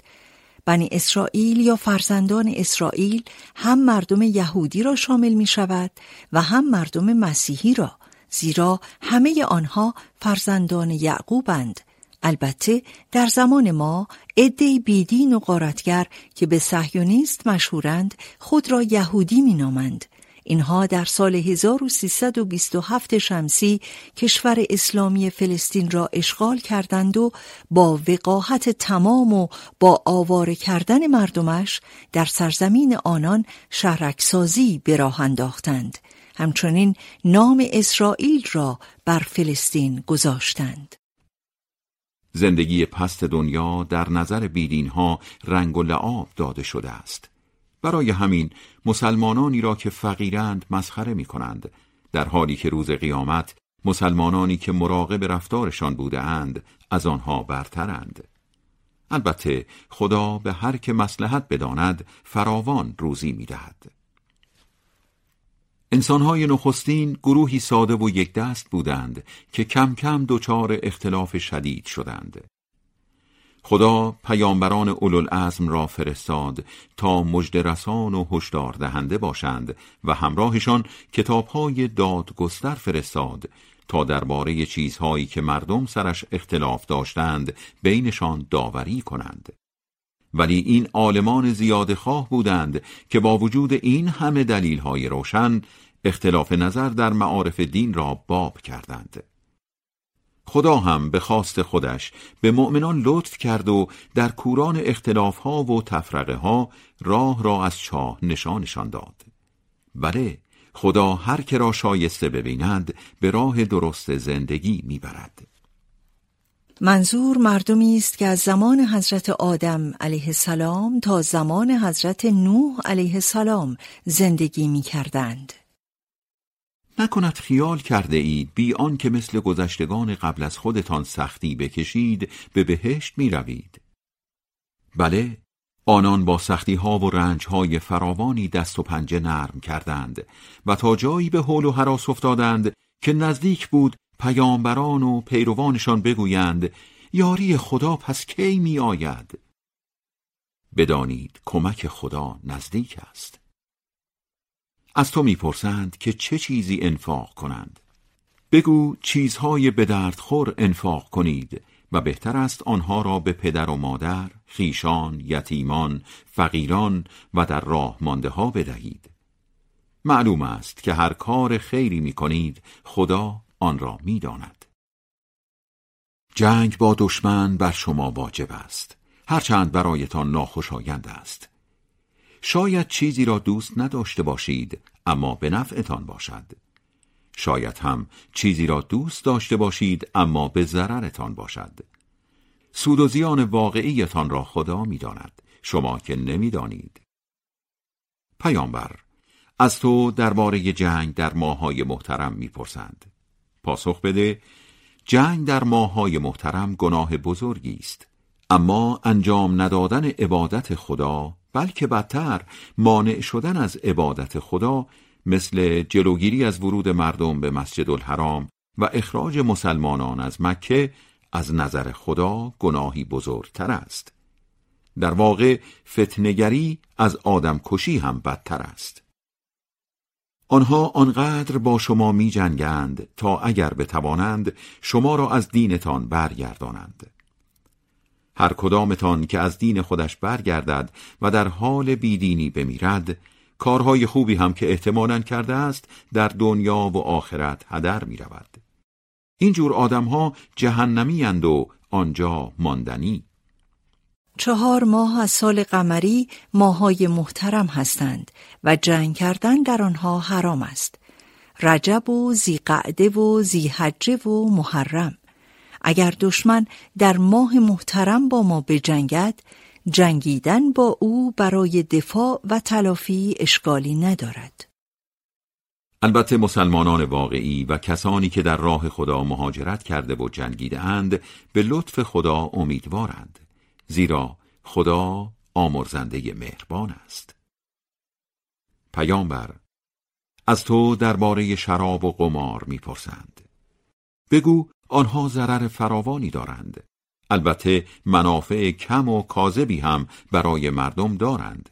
ولی ضررشان از سودشان بیشتر است.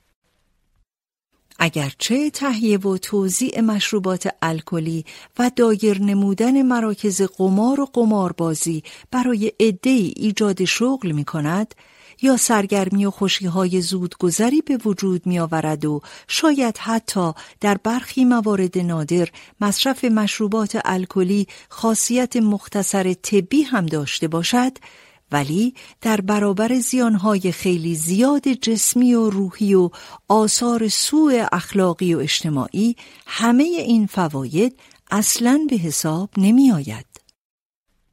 همچنین از تو می‌پرسند که چه چیزی انفاق کنند. بگو مازاد بر نیاز خودتان را. خدا آیات و احکام خودش را اینطور برایتان روشن می کند تا درباره دنیا و آخرت خوب فکر کنید. همچنین از تو درباره یتیمان می‌پرسند. بگو سر و سامان دادن به زندگی آنان با مدیریت صحیح اموالشان بهتر از این است که کلا به حال خود رهایشان کنید. اگر آنان را جزو زندگی خودتان هم کردید خب انگار اعضای خانواده شما هستند. البته خدا خرابکار را از درست کار تشخیص می دهد. اگر خدا می‌خواست شما را در این باره به زحمت میانداخت. بله خدا شکست ناپذیر کار درست است. خدا می توانست دستور بدهد که در عین سرپرستی از یتیمان داراییتان را از داراییشان کاملا جدا کنید. آن وقت کار خیلی سخت می‌شد. با زنهای بتپرست تا مسلمان نشده اند ازدواج نکنید. یقینا کنیز مسلمان بهتر از زن آزاد بتپرست است. هرچند از او خوشتان بیاید. به مردهای بتپرست هم تا مسلمان نشده اند زن ندهید. به یقین برده مسلمان بهتر از مرد آزاد بتپرست است. هرچند از او خوشتان بیاید. آخر بتپرست ها به آتش جهنم دعوتتان می کنند اما خدا با دستورها و توفیقهای خودش به بهشت و آمرزش دعوتتان می کند. همچنین آیات و احکامش را برای مردم روشن می کند تا به خود بیایند. از تو درباره عادت ماهانه می‌پرسند. بگو این حالت ناراحتی و اذیتی را به همراه دارد آن هم بیشتر برای زنان پس در دوره عادت ماهانه به طرف همسرانتان نروید یعنی با آنان نزدیکی نکنید تا پاک شوند وقتی هم غسل کردند می توانید مطابق سفارش خدا با آنان همبستر شوید. اگر هم احیانا در دوره عادت ماهانه نزدیکی کرده اید توبه کنید که خدا توبه کنندگان و پاکیزگان را دوست دارد. البته بنا به روایات همبستری با زنان بعد از عادت ماهانه و قبل از غسل مکروه است نه حرام. بانوانتان باغ و بوستان شمایند پس هر طور که می‌خواهید و از راه معمول وارد باغ و بوستانتان شوید و با تربیت بچه های شایسته برای آخرت خود کاری کنید در حضور خدا مراقب رفتارتان با اعضای خانواده باشید و بدانید که دست آخر خدا را ملاقات می کنید. این ملاقات را به مؤمنان اهل رعایت مژده بده. در هر کاری فوراً به خدا قسم نخورید تا توفیق پیدا کنید کارهای خوب انجام دهید و مراقب رفتارتان باشید و بین مردم آشتی برقرار کنید. خدا شنوای داناست البته برای قسمهایتان از روی لغلقه زبان خدا به شما سخت نمی‌گیرد ولی برای قسمهای جدیتان بازخواستتان خواهد کرد خدا آمرزنده بردبار است. مردانی که به رسم جاهلیت قسم می‌خورند که همبستری با زنانشان را ترک کنند چهار ماه فرصت دارند. اگر با آنها آشتی کردند خدا آمرزنده مهربان است و اگر تصمیم به طلاقشان گرفتند خدا شنوای داناست زنان طلاق داده شده باید تا سه بار پاکی از ازدواج خودداری کنند. و اگر به خدا و روز قیامت ایمان دارند نباید حاملگیشان را مخفی کنند. اگر شوهرانشان قصد از سرگیری زندگی را دارند در مدت این سپاکی می توانند آنان را برگردانند. زنان در برابر وظایفی که به عهده دارند حقوق بایسته و شایسته ای هم دارند. البته مدیریت خانواده با مرد خانه یعنی شوهر است. خدا شکست ناپذیر کار درست است.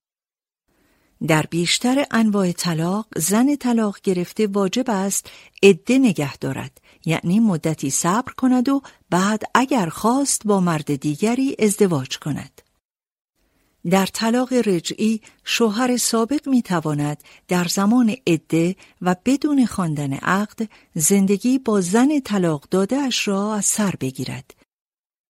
طلاق رجعی دو بار مجاز است.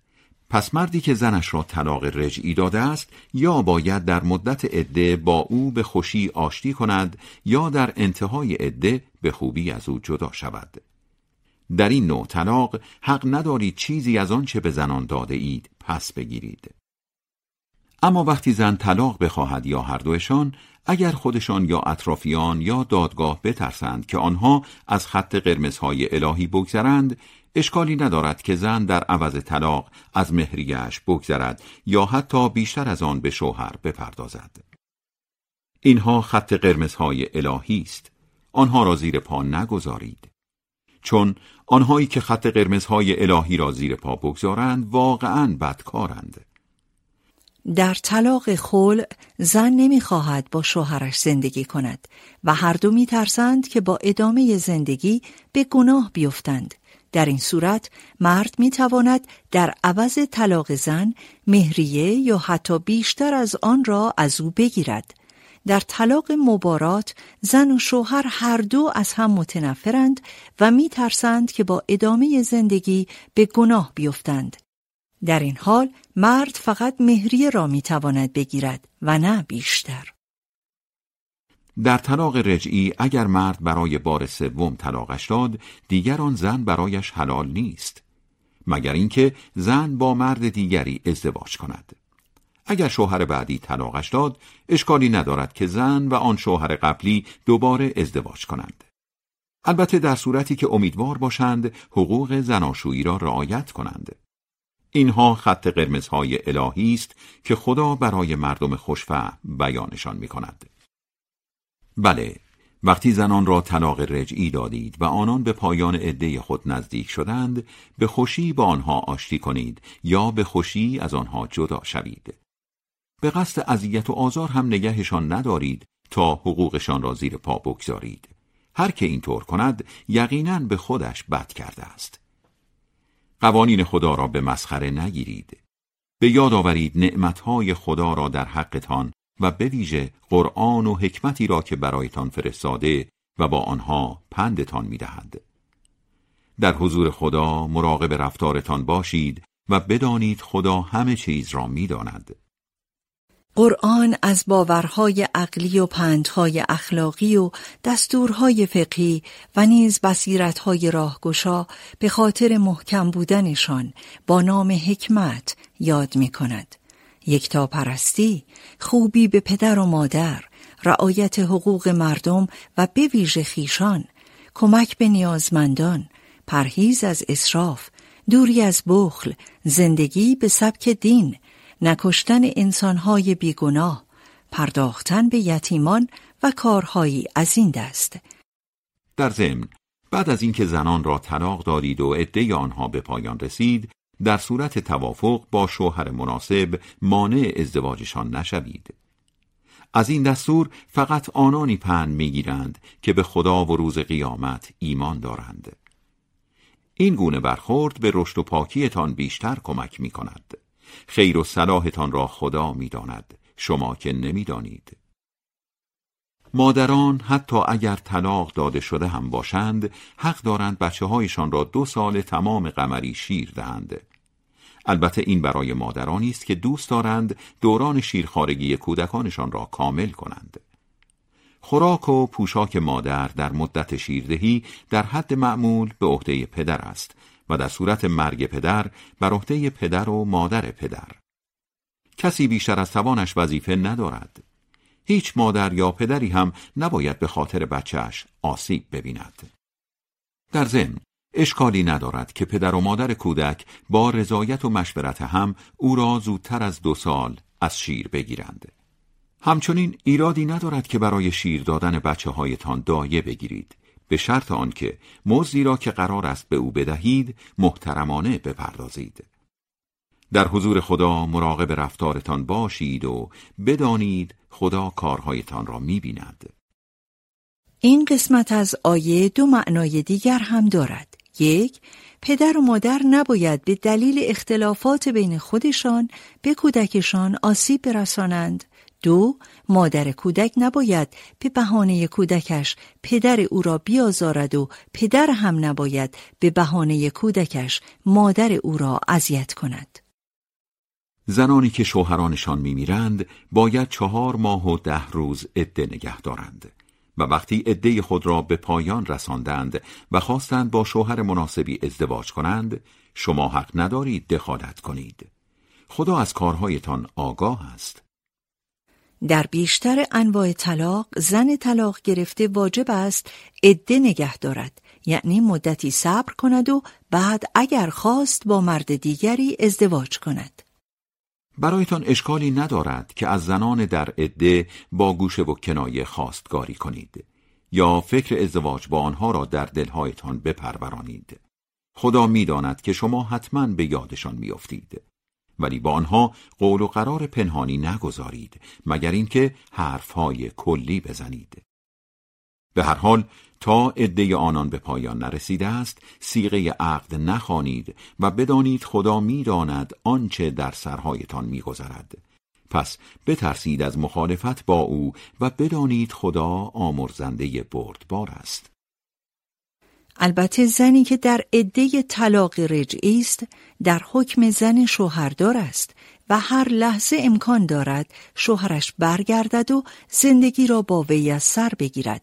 بنابراین خواستگاری از این زن مطلقا حرام است حتی خواستگاری سربسته. طلاق دادن زنانی که با آنان تماس جنسی نداشته اید یا برایشان مهریه‌ای مشخص نکرده اید اشکالی ندارد. ولی زنان بیمهریه را قبل از طلاق دادن با هدیه مناسبی راضی کنید. توانگر به اندازه توان خودش و تنگ دست هم به اندازه توان خودش. این کار وظیفه است بر عهده درستکاران. این هدیه برای زنان بیمهریهی که بعد از تماس جنسی طلاق داده می‌شوند به اندازه مهرالمثل است یعنی مهریهی معادل مهریه زنان شبیه به آنها. اگر هم قبل از تماس جنسی زنانتان را طلاق دهید در صورتی که برایشان مهریه مشخص کرده اید واجب است نصفش را به آنها بدهید مگر آنکه خودشان از آن بگذرند یا کسی که اختیار عقد دست اوست بگذرد. این که گذشت کنید البته با تقوا سازگارتر است. بزرگواری کردن را در بین خودتان فراموش نکنید که خدا کارهایتان را می‌بیند. منظور ولی دختر است که ممکن است پدر یا وسی یا وکیل یا حاکم اسلامی باشد.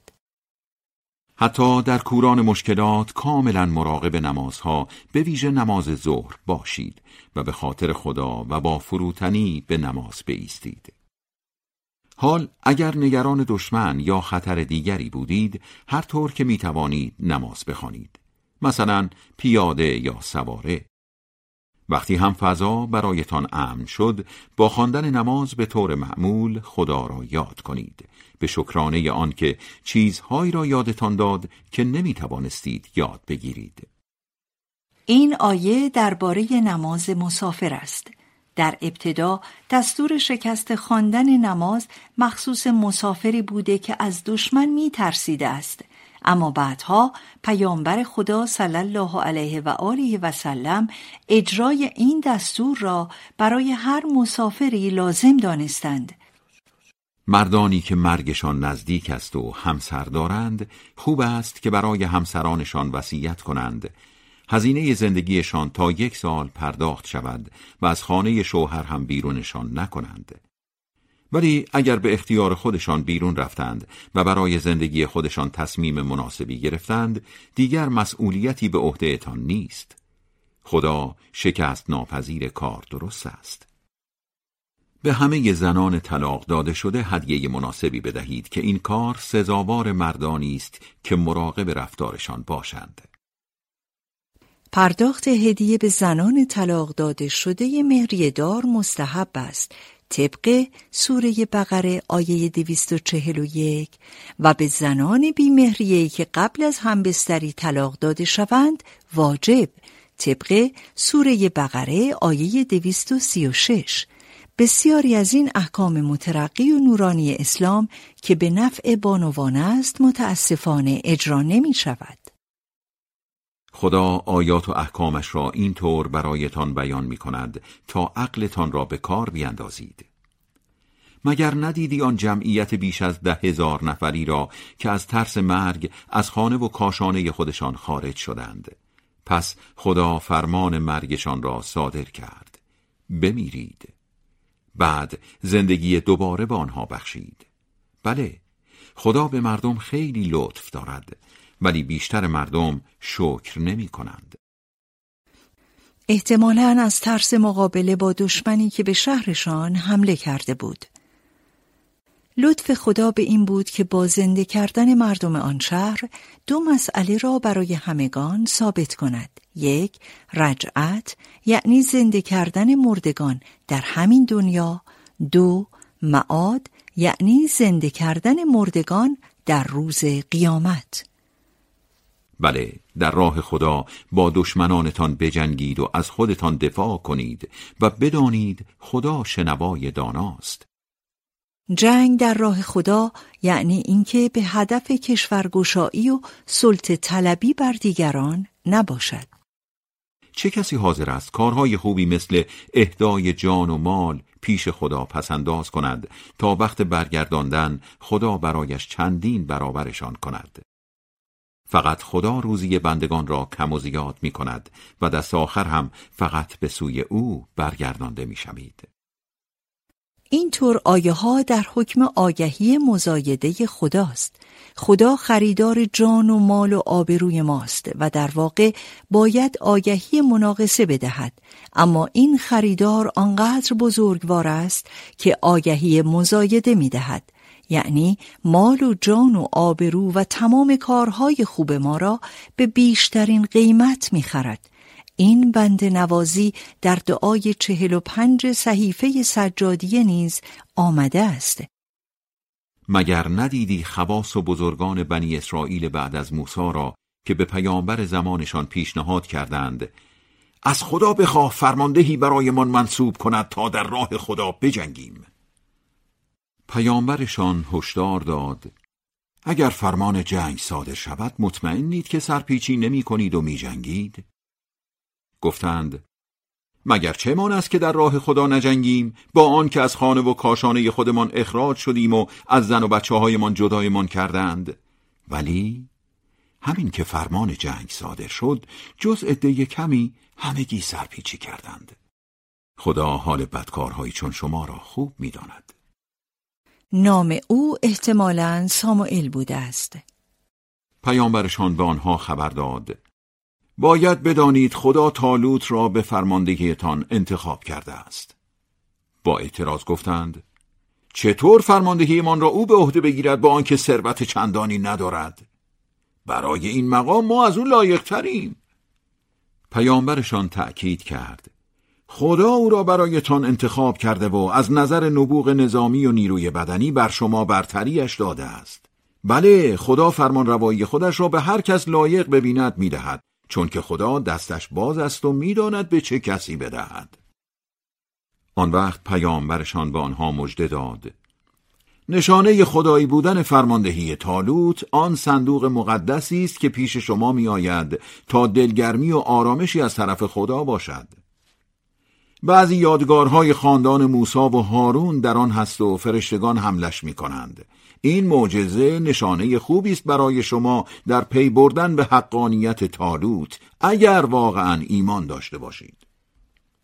این همان صندوقی است که خدا برای مادر موسی فرستاد تا او را در آن قرار دهد و به رود بیاندازد. برای همین از نظر قوم بنی اسرائیل گرامی بود. حضرت موسی علیه السلام نزدیک وفاتش تورات و زره و عصا و تمام نشانه های دیگر پیامبریش را در آن گذاشت و نزد وسیع خود یوشع به امانت سپرد. این صندوق همیشه میان بنی اسرائیل بود و موجب دلگرمی و آرامش خاطرشان تا اینکه کم کم به گناه آلوده شدند و به آن بی احترامی کردند. خدا هم تنبیهشان کرد و این صندوق را از آنها گرفت تا وقتی تالوت را به فرماندهی نظامیشان برگزید. در آخر زمان هم حضرت مهدی علیه السلام آن را به صحنه خواهد آورد. تالوت همین که با لشکریانش راه افتاد اینطور هشدار داد خدا با نهر آبی امتحانتان می کند هر که از آن بنوشد دنبال رو واقعی من نیست و هر که اصلا به آن لب نزد دنبال رو واقعی من است. البته هر که کف دستی بنوشد اشکالی ندارد. جز عده کمی همگی از آن نوشیدند و از سپاه جدا شدند. همین که تالوت با مؤمنان همراهش از آن نهر آب عبور کردند و به راه خود ادامه دادند آنهایی که کف دستی از آب نوشیده بودند گفتند در حال حاضر ما قدرت مقابله با جالوت و سپاهیانش را نداریم. اما کسانی که اصلا لب به آب نزده بودند و آرزوی شهادت را در دل می پروراندند گفتند چه گروه های کم تعدادی بودند که به خواست خدا بر گروه های پرتعداد پیروز شدند. بله خدا در کنار اهل صبر است. همینها وقتی با جالوت و سپاهیانش روبرو شدند اینطور دعا کردند. خدایا از صبر و استقامت سرشارمان کن. قدمهایمان را استوار کن و بر این جماعت بیدین پیروزمان فرما. پس به خواست خدا شکستشان دادند و داوود جالوت را کشت. خدا به داوود حکومت و حکمت داد. مهارتهایی هم که صلاح می‌دانست یادش داد. به فرض خدا جلوی زیاد خواهی ها و خرابکاری های بعضی مردم را به دست بعضی دیگر نگیرد همه جای زمین را هرج و مرج فرا می‌گیرد ولی خدا در حق جهانیان بسیار بزرگوار است قرآن از باورهای عقلی و پندهای اخلاقی و دستورهای فقهی و نیز بصیرتهای راهگشا به خاطر محکم بودنشان با نام حکمت یاد می کند. یکتا پرستی، خوبی به پدر و مادر، رعایت حقوق مردم و به ویژه خیشان، کمک به نیازمندان، پرهیز از اسراف، دوری از بخل، زندگی به سبک دین، نکشتن انسانهای بیگناه، پرداختن به یتیمان و کارهایی از این دست. این داستانهای واقعی نشانه علم و قدرت و اراده خداست که مختصر و مفید برای تو می‌خوانیم و به یقین تو جزب پیامبرانی. البته پیامبران را با ویژگی هایی بر همدیگر برتری دادیم. خدا با برخیشان به طور ویژه حرف زد و درجات برخی را بالا برد. مثلا به عیسی ابن مریم معجزه های روشن بخشیدیم و او را به واسطه روح القدس یعنی برترین فرشته خود توانایی دادیم. اگر خدا به زور می‌خواست مردمی که بعد از پیامبران آمدند با همدیگر نمی جنگیدند آن هم بعد از آن همه دلیل های روشن. ولی آنها دچار اختلاف شدند. ادعی ایمان آوردند و ادعی بیدین شدند. بله اگر خدا می‌خواست با هم نمی جنگیدند ولی خدا هرچه بخواهد می کند خدای کار درست پیامبران را دو جور بر همدیگر برتری داده است. اول بعضی را از همه نظر برتری داده بر دیگران مثل برتری پیامبران اولوالعزم بر سایر پیامبران. دوم به رغم داشتن همه ویژگی های ارزشی بعضی از آنان را در یک یا چند ویژگی برجسته تر کرده است. این آیه بیشتر در صدد بیان برتری نوع دوم است. پانوشته دو یعنی خدا خودش خواسته که انسانها در زندگیشان اختیار داشته باشند. حال یا دینداری را برگزینند یا بیدین باقی بمانند. البته این اختیار داشتن به معنای پاسخگو نبودن در برابر انتخاب بیدینی یا دینداری نیست و همگان باید منتظر عواقب مثبت و منفی انتخابشان باشند. مسلمانان از هر چیزی که روزیتان کرده ایم در راه خدا هزینه کنید. قبل از آن که روزی برسد که نه خرید و فروشی در کار است و نه رفاقتی و نه شفاعتی. کسانی که از هزینه کردن در راه خدا تفره می روند واقعا بدکارند. جز خدا هیچ معبودی نیست همیشه زنده است و پاینده. نه چرت می‌زند نه خوابش می‌گیرد. آنچه در آسمان ها و زمین است فقط مال اوست. چه کسی در برابر او بی اجازه اش حق شفاعت دارد؟ آینده و گذشته همه موجودات را می‌داند. جز به مقداری که او بخواهد به ذره از علمش دست پیدا نمی کنند. علم و رحمتش آسمان ها و زمین را فرا گرفته است و نگهداریشان برایش مشکل نیست. او بلند مرتبه بزرگ است. دینداری واجب است. اما دیگران را نمی‌توان و نباید به زور دیندار کرد چون که راه از چاه کاملا مشخص است. پس هر که در زندگی از آنچه در تعارض با خداست دوری کند و خدا را باور داشته باشد به چنان تکیگاه مطمئنی پناه می‌برد که هیچ تزلزلی در آن راه ندارد.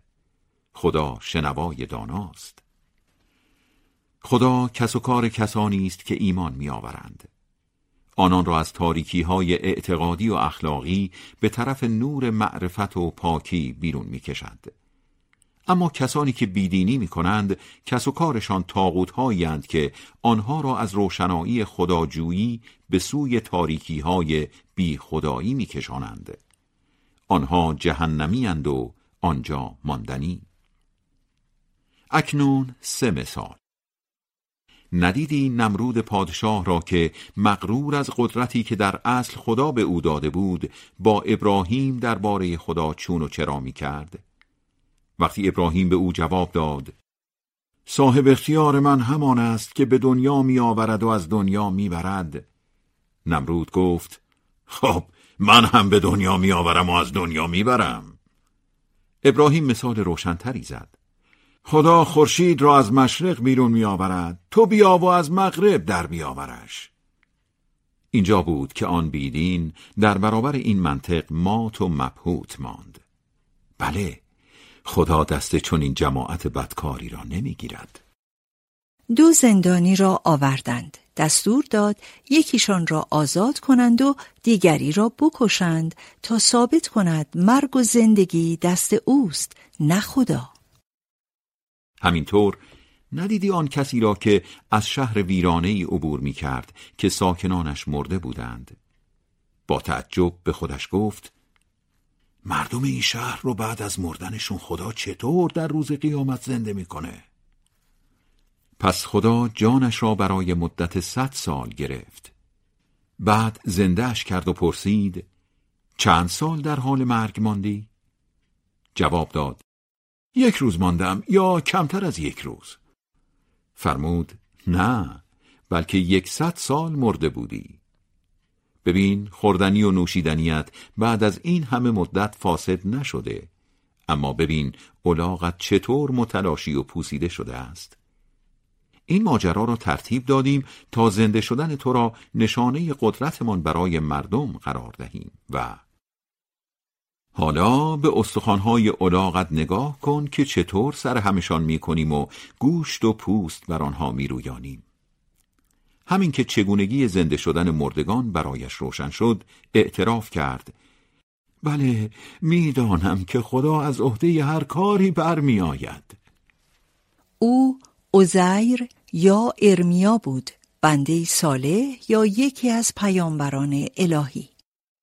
حال دقت کن در این ماجرا که ابراهیم درخواست کرد خدایا نشانم بده مرده ها را چطور زنده می کنی؟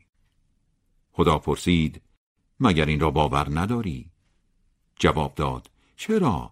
ولی دوست دارم با انجامش به دست خودم دلم آرام بگیرد فرمان داد چهار نوع پرنده بگیر و بعد از سر بریدن ریز ریز و مخلوطشان کن بعد هر تکه از آن را بر سر کوهی بگذار. سپس صدایشان بزن تا به سرعت پیشت بیایند. بدان که خدا شکست ناپذیر کار درست است.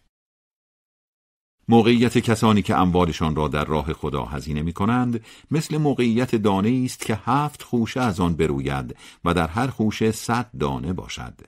تازه خدا برای هر که لایق ببیند چندین برابرش می کند آخر خدا روزی گستر داناست از این آیه تا آیه 274 درباره انفاق و صدقه و کمک به نیازمندان است. کسانی که اموالشان را در راه خدا هزینه می کنند و به دنبال بخشش خود نه منتی می گذارند و نه تحقیری می کنند پاداششان پیش خدا محفوظ است و نه ترسی بر آنان غلبه می کند و نه قصه می خورند. به علاوه رد کردن معدبانه گدایان و گذشت از بددهنیشان بهتر از دادن صدقه است که تحقیری به دنبالش باشد. آخر خدا بینیاز بردبار است. مسلمانان صدقه های خودتان را با منت گذاشتن و تحقیر کردن خراب نکنید. درست مثل آنهایی که داراییشان را برای خود نمایی به مردم میبخشند و خدا و روز قیامت را باور ندارند. وضع چنین اشخاص ریاکاری مانند وضعیت تخت سنگ صافی است که رویش لایه نازکی از خاک نشسته و بذری در آن است. آن وقت باران شدیدی بر آن میبارد. خاک را می‌شوید و سطح سنگ را صاف می‌گذارد.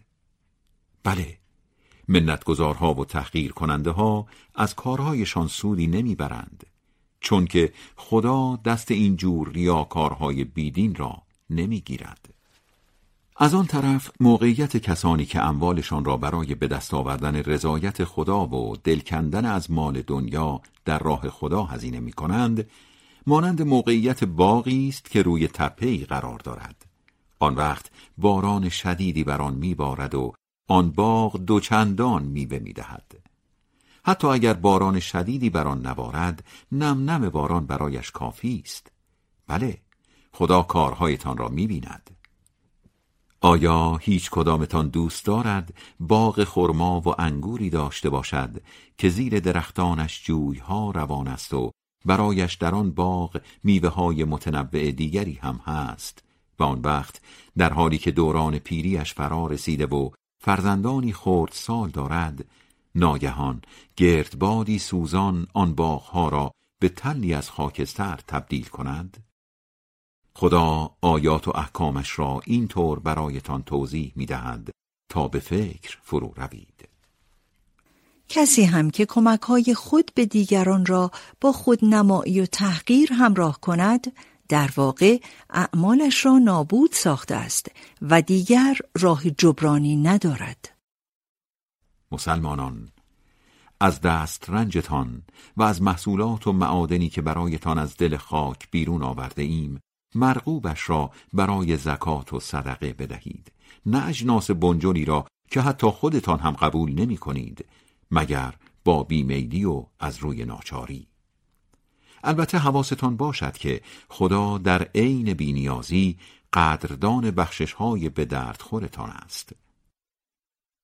شیطان با ترساندن از فقر شما را از کمک به نیازمندان باز می‌دارد و به کارهای زشتی چون بخل تشویقتان می کند.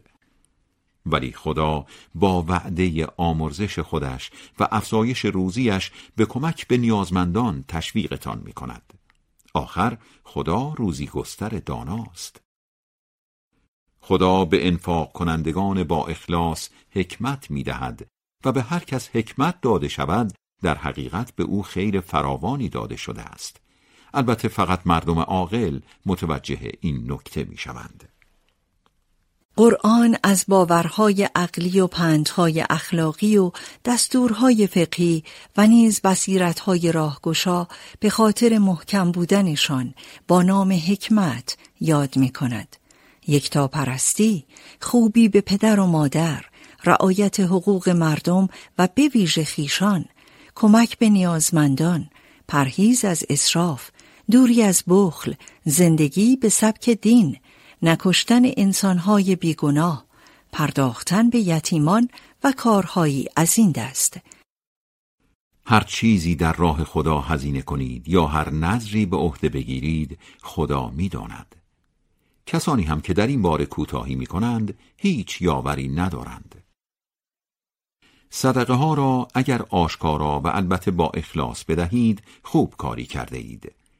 ولی اگر آن را مخفیانه به فقیران آبرومند بدهید برایتان بهتر است و در هر دو حالت خدا بخشی از گناهانتان را به تناسب انفاقتان محو می کند زیرا خدا از کارهایتان آگاه است علنی کردن کمک ها به مراکز و مؤسسات خیریه به خاطر فواید فراوان اجتماعیش مطلوب است تشویق دیگران، دلگرمی نیازمندان، خوشحالی دوستان و ناراحتی دشمنان، الگوگیری کوچکترها از بزرگترها و از این دست.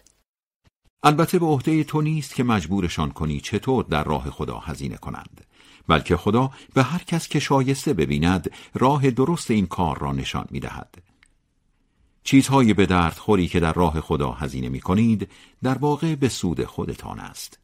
البته در صورتی که فقط برای رضای خدا انفاق کنید. هر چیز به درد خوری که در راه خدا انفاق کنید در قیامت به شما کامل پس می‌دهند و حقی از شما ضایع نمی شود. بهتر است کمکهایتان را به نیازمندانی بدهید که به خاطر خدمت در راه خدا در تنگنای مالیند و برای کسب درآمد نمی‌توانند دوندگی کنند. از بس که آبرومندند و صورتشان را با سیلی سرخ نگه می‌دارند شخص بی اطلاع خیال می کند وضعشان خوب است ولی تو از حال و روزشان اینان را می‌شناسی اینان با اصرار و سماجت از مردم گدایی نمی کنند خدا کمکهایی را که به این عده می کنید می داند. کسانی که اموالشان را شب و روز و پنهان و آشکار در راه خدا هزینه می کنند پاداششان پیش خدا محفوظ است و نه ترسی بر آنان غلبه می کند و نه قصه می خورند. از طرف دیگر رباخارها دیوانوار دنبال برهم زدن بازار کسب و کارند.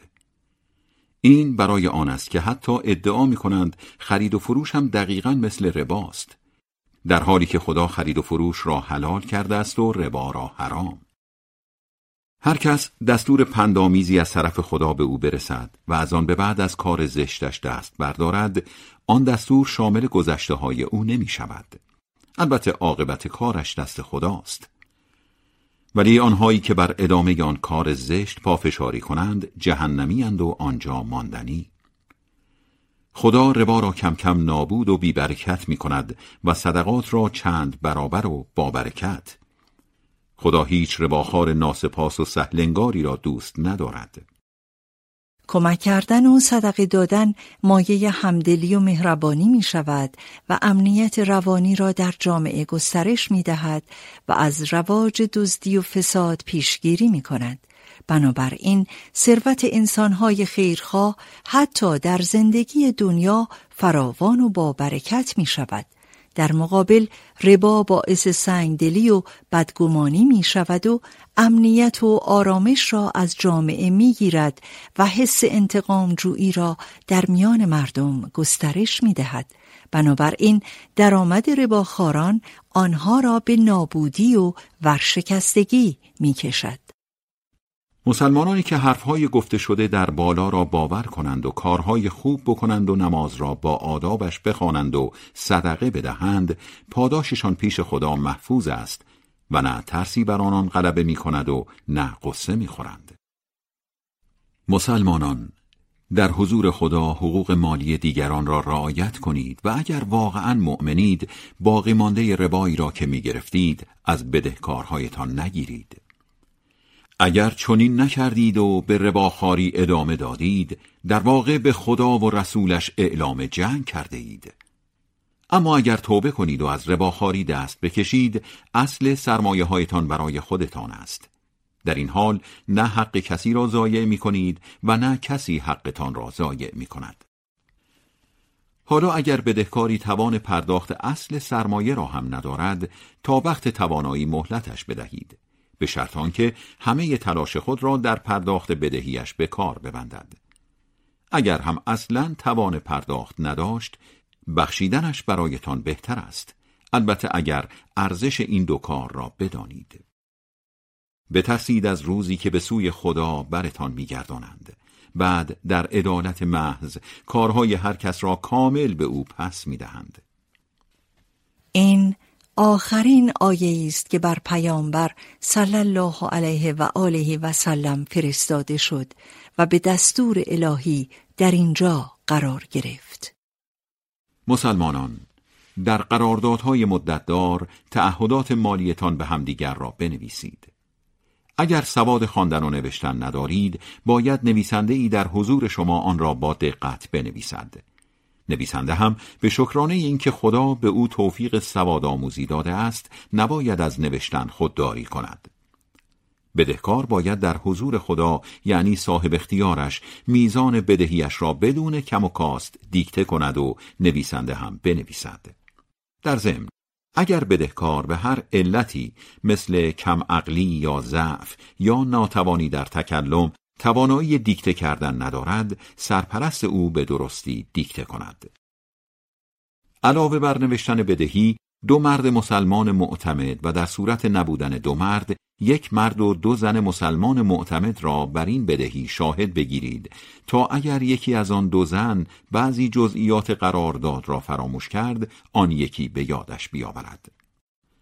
وقتی شاهدان را برای شهادت دادن دعوت می کنند نباید از این کار خودداری کنند. در نوشتن مبلغ و مدت بدهی چه کم باشد چه زیاد تنبلی نکنید چون که از نظر خدا نوشتن تعهدات عادلانه تر است.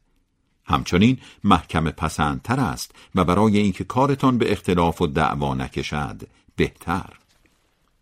از طرف دیگر اگر معامله نقدی بود و جنس و پول را در جا دست به دست کردید اشکالی ندارد که آن را ننویسید. ولی به هر حال در معاملات مهم شاهد گرفتن خوب است. همچنین برای نویسنده و شاهد نباید ایجاد مزاحمتی شود که اگر چنین کنید منحرف شده اید و در واقع به خودتان بد کرده اید. در حضور خدا مراقب رفتارتان باشید. خداست که احکام دین را یادتان می‌دهد. آخر او هر چیزی را می‌داند. پانوشته یک.